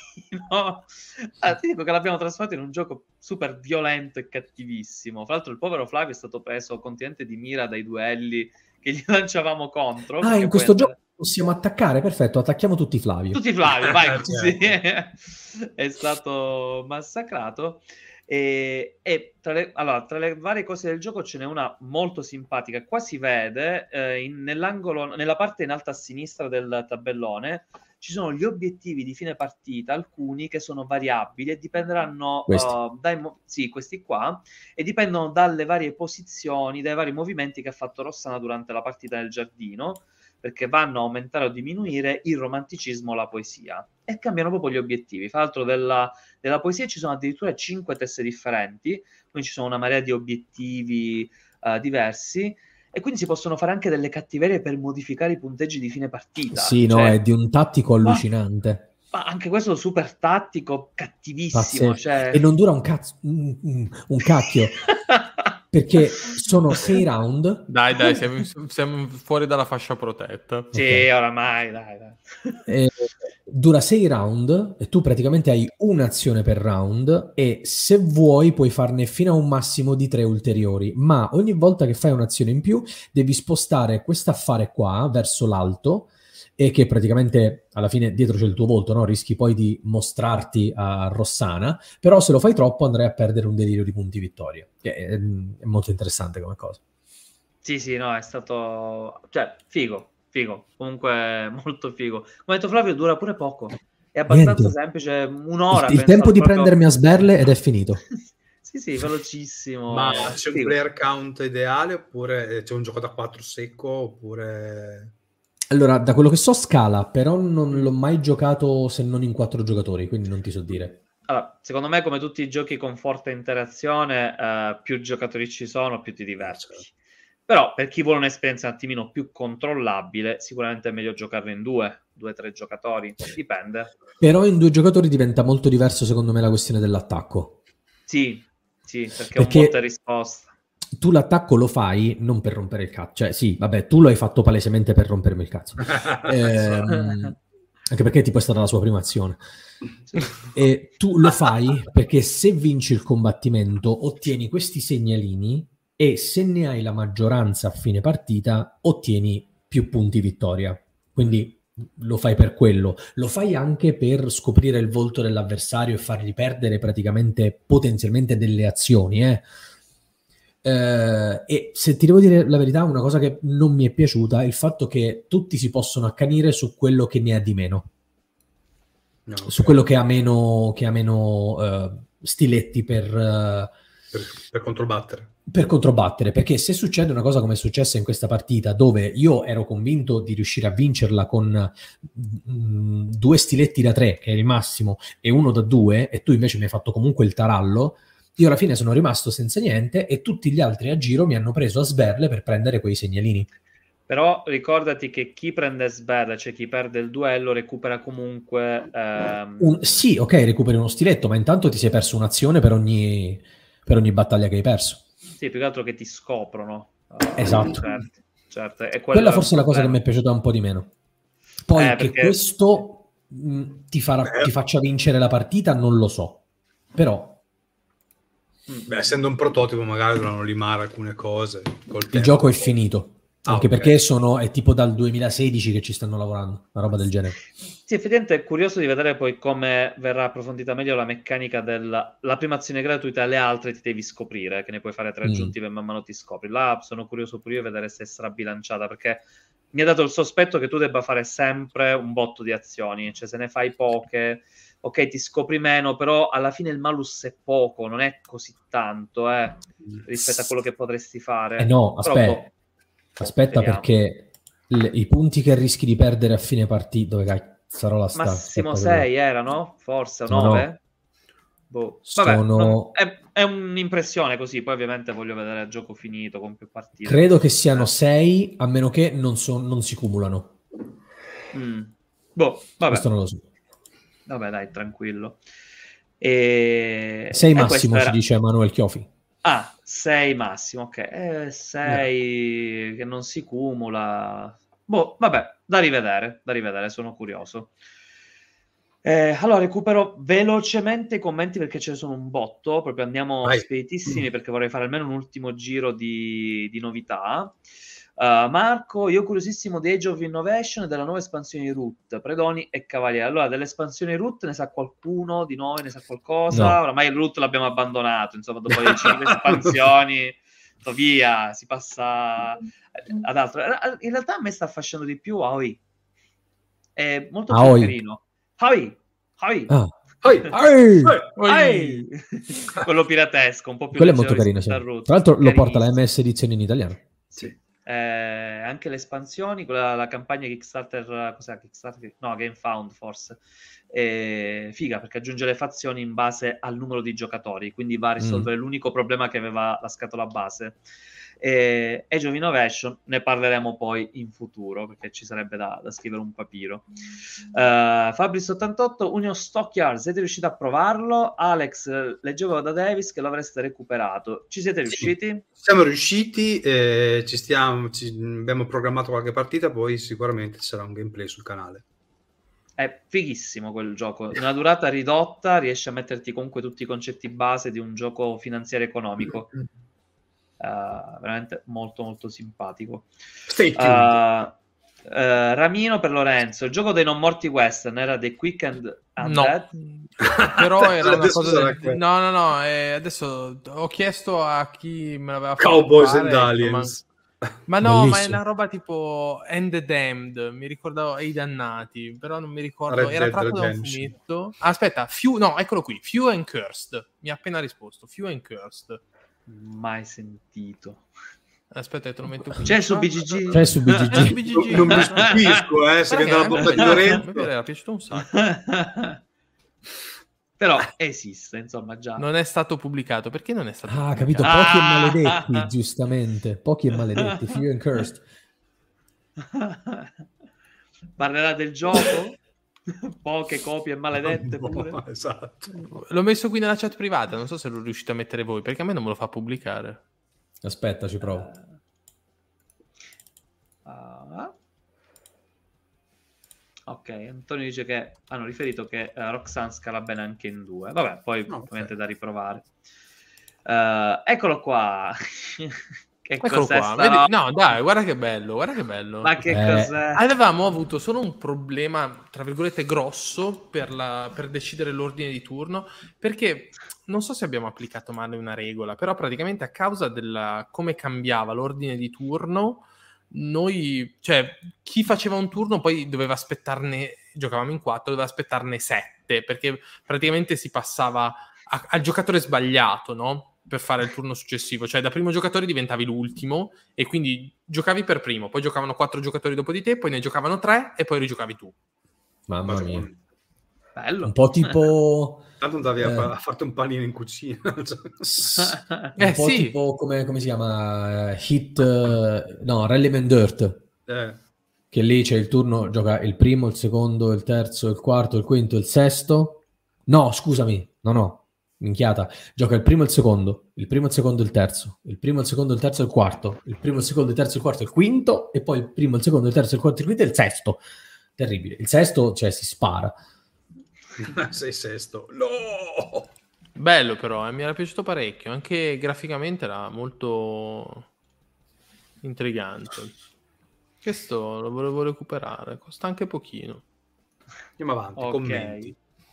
Uh, la tipica nerd, io ho giocato tanto alle Avre a Western Legends, quest'ultima è stata una vera mm. scoperta. Eh, sandbox mm. Western, yes, con le espansioni migliora fra l'altro un botto. Eh, io non ho Filippo avuto ancora Cam... il piacere. Io giocavo allora, poker. Secondo me, Flavio, a te non piacerà granché. Ho questo sospetto. Sai cos'è? Un sandbox molto rilassato. Uh, alla fine, qualsiasi cosa fai ti porta a fare punti vittoria. Mm-hmm. Uh, cioè, tutte le strade sono buone. Uh, base forse manca di un po', un po', di longevità. Le attività sono quelle. Però, mm-hmm. vabbè. Ah, però mi incuriosisce. Eh, no, comunque è carino. Molto, molto carino. Filippo Campani in associazione abbiamo Lords of Waterdeep, per la terza volta viene citato stasera Lords of Waterdeep, eh, in italiano e ogni anno al play gli organizzatori si fermano sempre per una partita. Vabbè, immagino con le traduzioni, quelle non ufficiali, insomma, quelle che si recuperano in, uh, in digitale. Uh, Manuel, ho preso ISS Vanguard e ho lasciato andare questo, magari più là in italiano. Per eh, questo intende quello di cui parlava Alex prima. Ah, ok, ok, ok, perfetto. Infatti, sì, sono due, sono due, giochi con un peso completamente diverso. Eh, certo. Sì, sono d'accordo, sì. Questa Manuel, auguri per uh, ISS Vanguard, eh, proprio auguri. Mm. che se tappare, sistemare tutto, specialmente prima della prima partita, è una tragedia. Quindi auguri. Eh, Facciamo Diego... giochi con setup sempre più lunghi. Tra un po' sì. uscirà un gioco che si chiamerà Setup. Setup. setup. Oh, geniale, no? Ma non c'era già una roba del genere? Setup, il gioco. Sì, c'è un gioco che si chiama Setup, ma non parla della preparazione eh. di una Dove devi giocare senza fare il setup. esatto. uh, Diego Descalzo, in italiano quando esce Voidfall, uh, quando, boh, non lo sappiamo, bisogna chiedere alla, alla Genos. Eh, la Genos adesso si è lanciata in uh, eh, 3 milioni sì, di localizzazioni, adesso chissà sì, quanti ne hanno fatti. Si spera 2024, Hegemony. si spera. Madonna, si spera. E... guarda, ho già i soldi sulla carta, ho caricato la carta apposta. Uh, Nicola Lolli dice Alex ma il regolamento di Tamashi è inutile? Cioè inutilmente ingarbugliato come la tradizione Awaken Realms? no è molto chiaro. Sono guarda, qui in mano. Sono quante pagine sono? Beh, sono 23 pagine di regolamento sono tantissimi esempi. Eh, no non ho avuto proprio nessunissimo problema con il regolamento cioè, anzi è fatto molto bene Ecco, c'è un'unica cosa che praticamente quando tu apri la scatola c'è questo foglio di carta, tipo una, una due, che, ti, che ti, ti, spiega come sistemare le carte, perché ci sono le carte di vari tipi, ci sono le carte scenario, le carte corpi, le carte... So che quello non è chiaro per niente, infatti mi sono un po' grattato la testa, sono andato a leggere sul santo BGG e lì ho capito cosa dovevo fare, perché altrimenti con quello non si capiva nulla. Infatti mi sembrava troppo bello, visto esatto. che loro esatto. fanno roba abbastanza incomprensibile. no, il regolamento per quello è scritto molto bene. Po- poverino chi dovrà tradurre, insomma. si diverte. Eh, David Orsimari, ciao, scusate la domanda off topic per Lorenzo, ma una volta accennasti a un gioco a cui stava lavorando il designer di Living Earth, Fatma. Yes, guarda, mi ero uh... preparato il link perché avevo visto il commento. Marco, Spero di poterlo mettere. Eh, hai visto che bravo. Vediamo se me lo fa Però quando parliamo noi dei giochi, lui no. dorme. Eh? Non è vero. non me lo fa pubblicare. Eh, sì, appiccicalo tu perché a me non me lo fa pubblicare. E dove c'è? Ah, qua. Eh sì. Arrivo. E intanto parla, raccontaci, dici. Ah no, ok, niente, praticamente, allora lui ha annunciato, è un blog in realtà, il link a un blog che sta tenendo Fatula, dove praticamente sta, ha annunciato, e l'ultimo, però l'ultimo è di febbraio 23, l'ultimo post che c'è, e sostanzialmente lui ha annunciato che sta lavorando a un nuovo gioco sull'esplorazione spaziale, ha fatto vedere qualche immagine, eh, sta prendendo un po' di idee qua e là, però non se ne sa più niente da febbraio, quindi per ora, boh, punto di domanda. Mm. Beh, beh, interessante comunque. No, eh, ma lui è molto bravo. È diventato flatulo. Anche... flatulo. Esatto. anche, anche, a livello di, di, grafica, a me lui piace molto come, come lavora.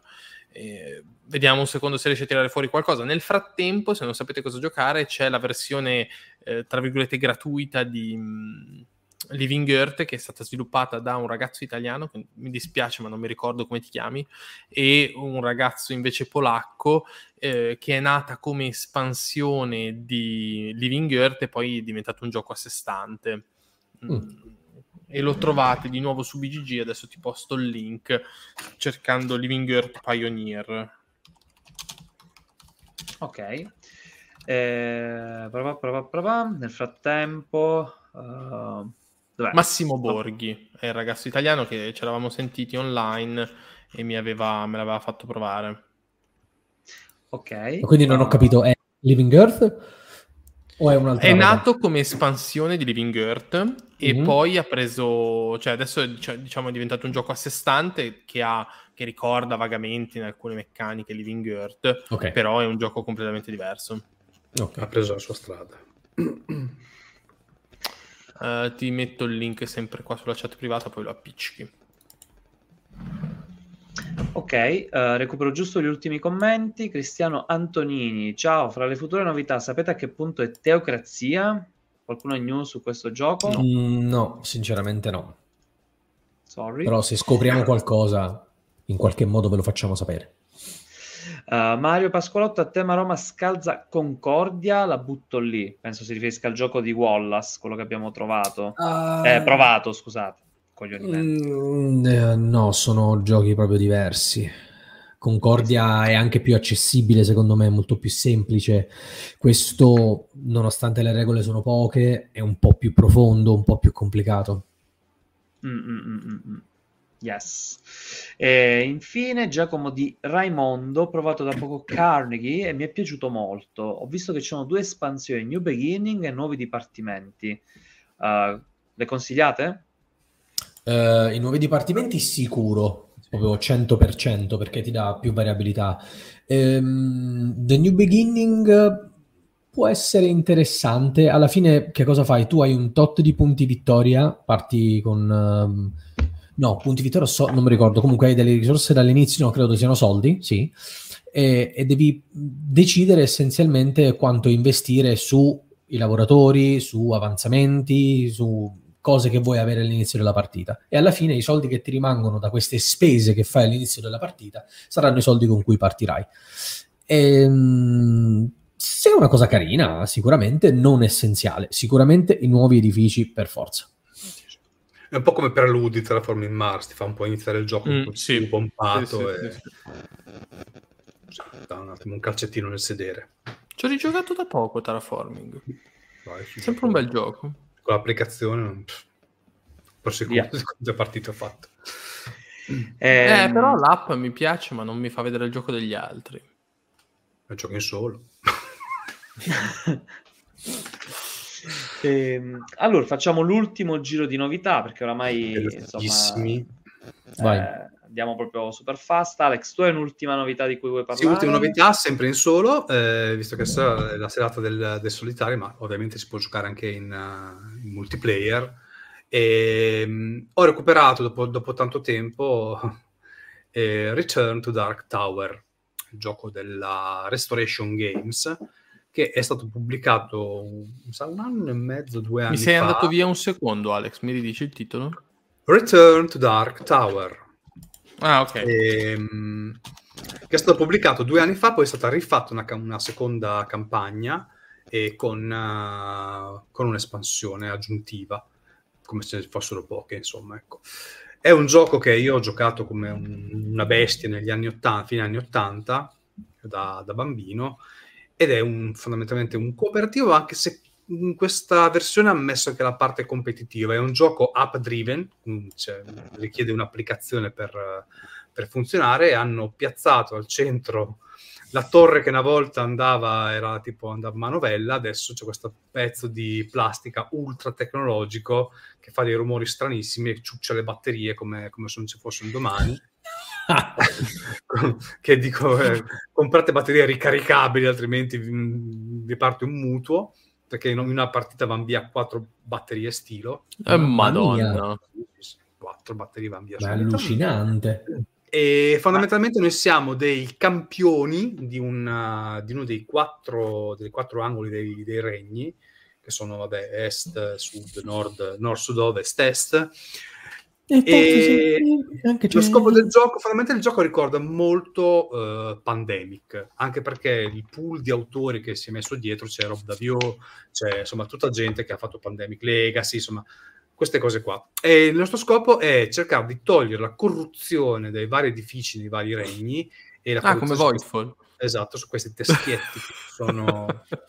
esatto, che la torre sputa fuori con eh, una irruenza inaudita e, e cercare di fare la main quest, anche qua delle- c'è la, la quest primaria, e ci sono anche tante quest secondarie durante la partita che ti permettono di potenziare il personaggio e quando tu riesci a fare la quest eh, primaria esce fuori il mega boss dalla, dalla torre dalla torre, anzi in italiano e,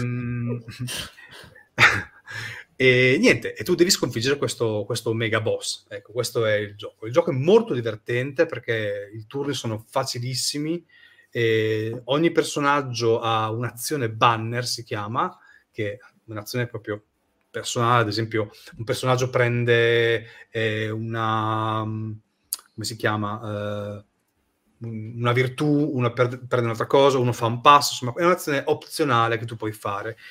Poi puoi fare dei movimenti, tre movimenti, si parte con un movimento base di tre, che puoi comunque sempre spezzare tra le azioni che tu stai facendo. C'è un'azione eroica e un'azione di rinforzo. L'azione eroica che è ripulire dalla corruzione delle varie città, battagliare contro gli sgherri che trovi sulla mappa e eh, fare una quest secondaria o la quest primaria nei casi comunque si riuscisse a raggiungere i requisiti che questa eh, richiede. In più c'è un'azione di rinforzo che riguarda i quattro edifici che ci sono sulla, sulla plancia, sul tabellone, che sono la cittadella, il santuario, il villaggio e il bazar. E ognuno di questi edifici puoi fare cose diverse che ti permettono anche lì di potenziare il personaggio, di eh, rimuovere corruzione, di guadagnare punti guerrieri che poi ti servono da spendere per andare a fare le battaglie contro i, i mostri o gli sgheri della situazione. È un gioco divertente e, e, alla fine del tutto devi, devi buttare un, un teschietto in, dentro la torre e, e, a volte te lo sputa fuori, a volte no, dipende, poi inizia a girare dentro, devi cavare dei, dei, dei pezzi di plastica in modo che ci sono più buchi eh, liberi e una volta che butta fuori questi teschi tu li devi distribuire nei vari, nei vari insomma, edifici del territorio e se eh, un edificio riceve eh, il quarto teschio, la partita è persa. La partita è vinta in, in, in, quando si riesce a fare la main quest e a sconfiggere il, il boss finale. È un gioco divertentissimo, ricorda veramente tanto Pandemic e guarda, è, è, molto, è veramente godibile. Ho fatto un two-handed, quindi ho usato due personaggi. E c'è la parte competitiva, ma non è molto consigliata. Nell'applicazione ci sono eh, penso quasi nove boss, quindi nove scenari da, da insomma, eh, affrontare. E la parte an- ancora più interessante sono i dungeon, tu ti infili in questo piccolo dungeon e sullo schermo del, del tab- tablet o del, del, telefono si va a aprire una piccola mappa e tu inizi a esplorare il dungeon un po' come un, un giochino a chi non piacciono i giochi con le app, lasciate stare, perché l'app comunque non è prepotente come in Descent, ad esempio, però comunque è quella che, che guida il gioco. Ah, mi sta facendo morire Mario Pasqualotto che ha scritto la overproduction. sì, sì, sì. In effetti. Esatto. Ma è stato un acquisto proprio di, così, di cuore, perché ci ho fatto tante partite quando ero bambino e, e poi gli autori che c'erano dietro erano veramente, insomma, Golgotha del, del, del gioco da tavola mondiale. Molto carino. Bene, bene. Okay, Sai che io invece da piccolo non l'ho mai giocato, quindi eh, adesso sono io. curioso di giocare quello nuovo. Eh. Comunque è strana la questione delle batterie, eh? perché cioè, io l'ho avuto e ricordo che con uh, quattro partite non le ho mai scaricate. Quindi ora erano delle batterie, delle batterie, tipo in uranio, le mie, non lo so. quelle di nucleum. Quelle di, di nucleum, nucleum, qualcosa allucinante. o non lo so, boh, c'è qualcos'altro. Il bello è che se si scaricano le batterie durante la partita, ovviamente l'app tiene memoria della partita non, e non va tutto in culo, ecco. Ah, meno male. e, e, e, i teschi che c'erano dentro rimangono lì? Sì, sì, sì, rimangono lì, rimangono lì a fine partita eh... poi se ce ne sono ancora e non rimarranno, vengono buttati fuori. Tu invece Lorenzo hai provato pure qualcos'altro? Sì, io ho provato ancora un gioco che... Aspetta, vediamo, questo c'è su BGG, non so se ci sono Interstellar. Ehi, c'è su BGG. Ma la piantate? Eh, c'è una foto sola però. ah, eh, ce l'ho sul telefono, non le ho passate sul PC. Allora, niente, dunque, Interstellar è il nuovo gioco della Ion Game Design, è un altro gioco di Eklund, che praticamente riprende un po' le mosse da High Frontier, andandoci a raccontare che cosa succede dopo che l'umanità lascia il sistema solare. Allora, tanto per cominciare, è un Eklund, ma è un gioco che è molto molto più semplice e molto molto più godibile di High Frontier. È un gioco molto più breve, è un gioco molto più semplice, nonostante il tabellone possa spaventare. Allora, l'idea è quella che noi siamo su questa piccola astronavina che adesso non so se si vede ingrandendo. Qui, eccola qui. Siamo su questa piccola astronavina qui che via- compierà il viaggio interstellare e il nostro, il nostro scopo è quello di andare a cercare un pianeta colonizzabile, quindi con dell'acqua, dell'atmosfera, insomma, che sia in grado di essere colonizzato eh, dall'uomo, in uno di questi, vedete qua in basso ce ne sono alcuni, eh, qua dove vedete queste goccine d'acqua, praticamente sono dei pianeti voi praticamente che cosa f- dovete fare? Dovete muovervi con la vostra astronave e per muovervi praticamente andrete a utilizzare qua, ecco ci sono dei tracciati, dove diavolo è? Qui. No. Vabbè, eh, no, è questo qua, l'ho, l'ho fatto vedere lui. No, no, no, l'ho fatto vedere giusto, l'ho fatto vedere giusto la prima. Eh, questo qua praticamente, vedete, c'è il, il 4% di C, l'8% di C, il 12 e il 16% di C, che è la velocità della luce. Il problema è che voi avete, eh, dovete spendere carburante per accelerare. E una volta che avete accelerato, voi rimanete a quella velocità lì. Quindi, se poi volete atterrare su un pianeta, dovete rallentare, quindi andare a spendere altro carburante. Eh sì, e tu praticamente hai la possibilità di fare questa cosa 1, 2, 3, 4, 5 volte durante il gioco, quindi mm. devi, devi giocartela molto bene. Fondamentalmente è un gioco di piazzamento dadi. Ci sono i cyborg, che sono questi esseri umani avanzati, diciamo, che sono rappresentati da questi dadi grandi. E poi ci sono le IA, che sono le intelligenze artificiali, che sono rappresentate da questi dadi piccoli. La differenza è che, ad esempio, i cyborg si possono sposare, vedete che ci sono gli anelli nuziali questi, e invece le IA non possono sposarsi e possono creare, quindi possono fare azioni un po' meno potenti. Voi ogni, ogni cosa, ogni, ogni turno dovete andare a decidere quali eh, azioni far andare a compiere alle e ai vostri cyborg e in questo modo andare a gestire la vostra astronave. Nella parte bassa, come vedete, avete il supporto vitale, le batterie, il motore, dovete attivare una cosa, l'altra. Quando attraversate gli ammassi di nebulose avete, mh, mm, avete da andare a distruggere gli schermi protettivi della nave, se non avete gli schermi protettivi dovete andare a mm, distruggere una parte della nave, invece queste carte che ci sono in basso sono i progetti che voi potete andare a realizzare, chiaramente tutti i vari progetti sono migliorie per la nave che vi danno delle, delle cose che potete con le quali potete appunto migliorare i tiri di dado e così via, però eh, ci sono alcuni che vi danno poi punti a fine partita a seconda di alcune condizioni, insomma è un gioco che è molto molto casuale, molto randomico e molto difficile. Vorrei farci una partita completa perché purtroppo me l'ha fatto provare Ario, sempre lì a Milano, e, però non, non, chiaramente non siamo riusciti a finire una partita, e, perché comunque è un gioco abbastanza lungo, però mi è sembrato molto molto randomico e quindi non so se Ario... Eh, diciamo, quando me l'ha spiegato ha omesso qualcosa perché eh, mi trovavo a lanciare un sacco di dadi senza capire bene eh, se avessi la possibilità no. di ah. modificare la fortuna eh, nel lancio di dadi. Non ti ha detto perché... in realtà che i dadi non si lanciano in questo gioco. esatto.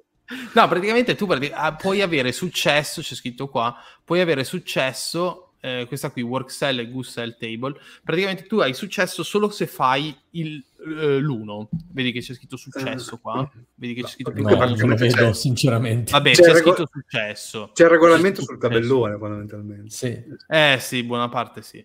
E, e invece puoi fare successo con l'uno o col due se parti con meno carburante. Però partire con meno carburante è un grosso malus e quindi, boh, non lo so. Mm, mi riservo di leggermi con calma il regolamento per cercare di capirlo un po' meglio quando arriverà la mia copia. Ne Wiga. Mm. Cosa interessante, il gioco parte cooperativo, ma a metà del gioco può diventare competitivo.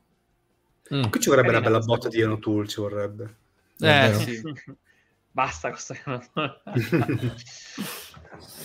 Bello, e... mi è divertito. Io per quello che l'ho provato. Eh. eh, tu Flavio invece, ultima novità?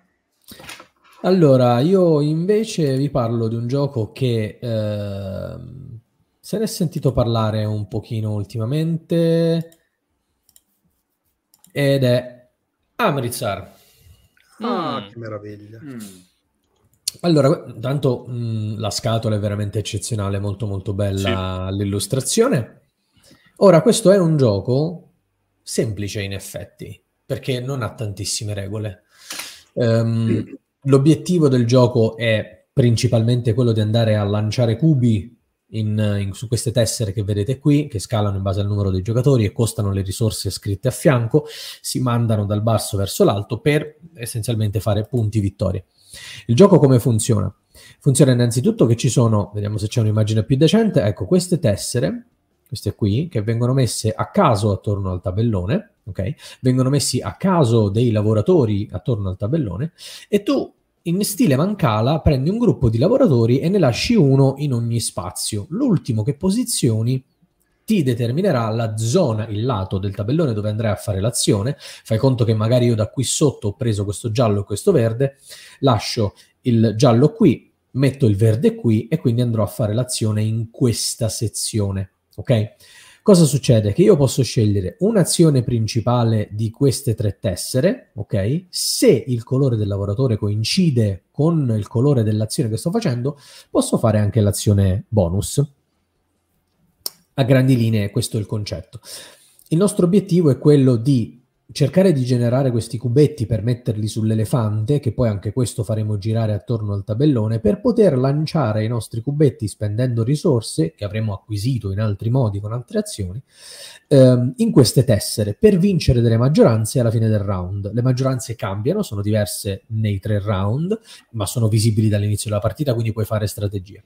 E poi c'è una piccola costruzione, diciamo, di eh, un proprio motore, ok? Che sono innanzitutto questi tracciati. Salendo su questi tracciati si ottengono svariati bonus che possono essere risorse, possono essere monete. Eh, c'è quest'altro tracciato qui a destra invece che è il tracciato, diciamo, delle tasse, perché più roba metti sulla tua plancia e più tasse devi pagare alla fine del round. Ehm, poi cercherai di mettere queste tesserine qui in alto all'interno della tua plancia perché quando un giocatore ha fatto la sua azione, se ha utilizzato un lavoratore del colore per il quale tu hai quella tesserina, puoi seguirlo e fare anche tu una piccola azione che ti sarai scelto tu mettendo in effetti quella tessera. Eh, ogni giocatore poi ha degli obiettivi eh, privati e segreti che hai, vengono dati all'inizio della partita che devi cercare di perseguire e che devi anche mettere sulla tua plancia. Quindi c'è anche un pochino, diciamo, di engine building, tra virgolette, se vogliamo. Um, interessante, um, nulla di innovativo perché poi è questa roba del Mancala, niente, niente di eccezionale, però mi ha divertito. Secondo me ha un grosso problema. Abbiamo capito che a questo gli è piaciuto l'elefante turchese. ha un grosso problema, secondo me, e i componenti sono eccezionali tra l'altro, è che ha un downtime fuori di testa, veramente fuori di testa. In due giocatori ancora ancora, ma in tre o quattro giocatori, prima che ti ritorna il turno, è, è passato veramente un casino di tempo, ma soprattutto non puoi calcolare le azioni perché ti avranno completamente stravolto i giocatori, i lavoratori sul tabellone e quindi non puoi pensare al tuo turno mentre giocano gli altri e di conseguenza allunga tantissimo la partita. A scanso di questo, comunque, mi ha divertito. Fa il suo dovere.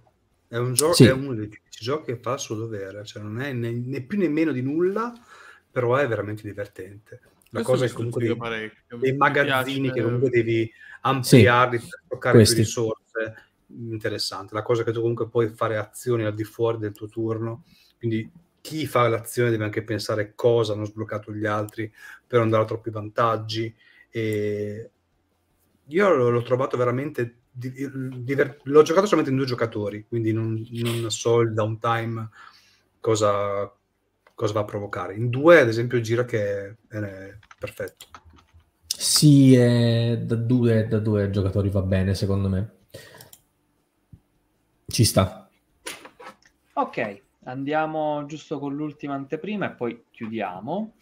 Uh, in realtà vi parlo, così ne approfitto, dell'ultima anteprima che abbiamo provato con Flavio all'evento di Roma, ovvero Pyramidice, uh, che uscirà sempre con Ergoludo barra MS Edizioni. Uh, questo c'è la data, abbiamo un gennaio 2024, si può dire. Mm. E, E, allora, scusami, l'auto- intervengo solo un attimo per ricordare a tutti che se non sbaglio domenica 4 dicembre è una domenica al museo, di, al museo egizio di Torino sabato 2 dicembre scusatemi sabato 2 dicembre al museo egizio di Torino c'è la presentazione di Pyramidalis Sì, vero. Yes, ce l'avevano pure detto all'evento a Mm, Roma. sì sì è per quello che no la- Allora. già l'altra volta ce l'aveva detto Sì, ce l'aveva detto anche Alessandro. Grazie, la Alessandro, diretta, Alessandro. la diretta prece- eh, precedente. E, allora, innanzitutto c'è un autore di tutto rispetto perché eh, è l'autore di The Golden Age. Se non l'avete Sì. provato, mm, male, perché nel suo è fatto veramente, veramente molto, molto bene. Nel suo brutto e bello. Nel suo brutto è bello, veramente molto molto bello.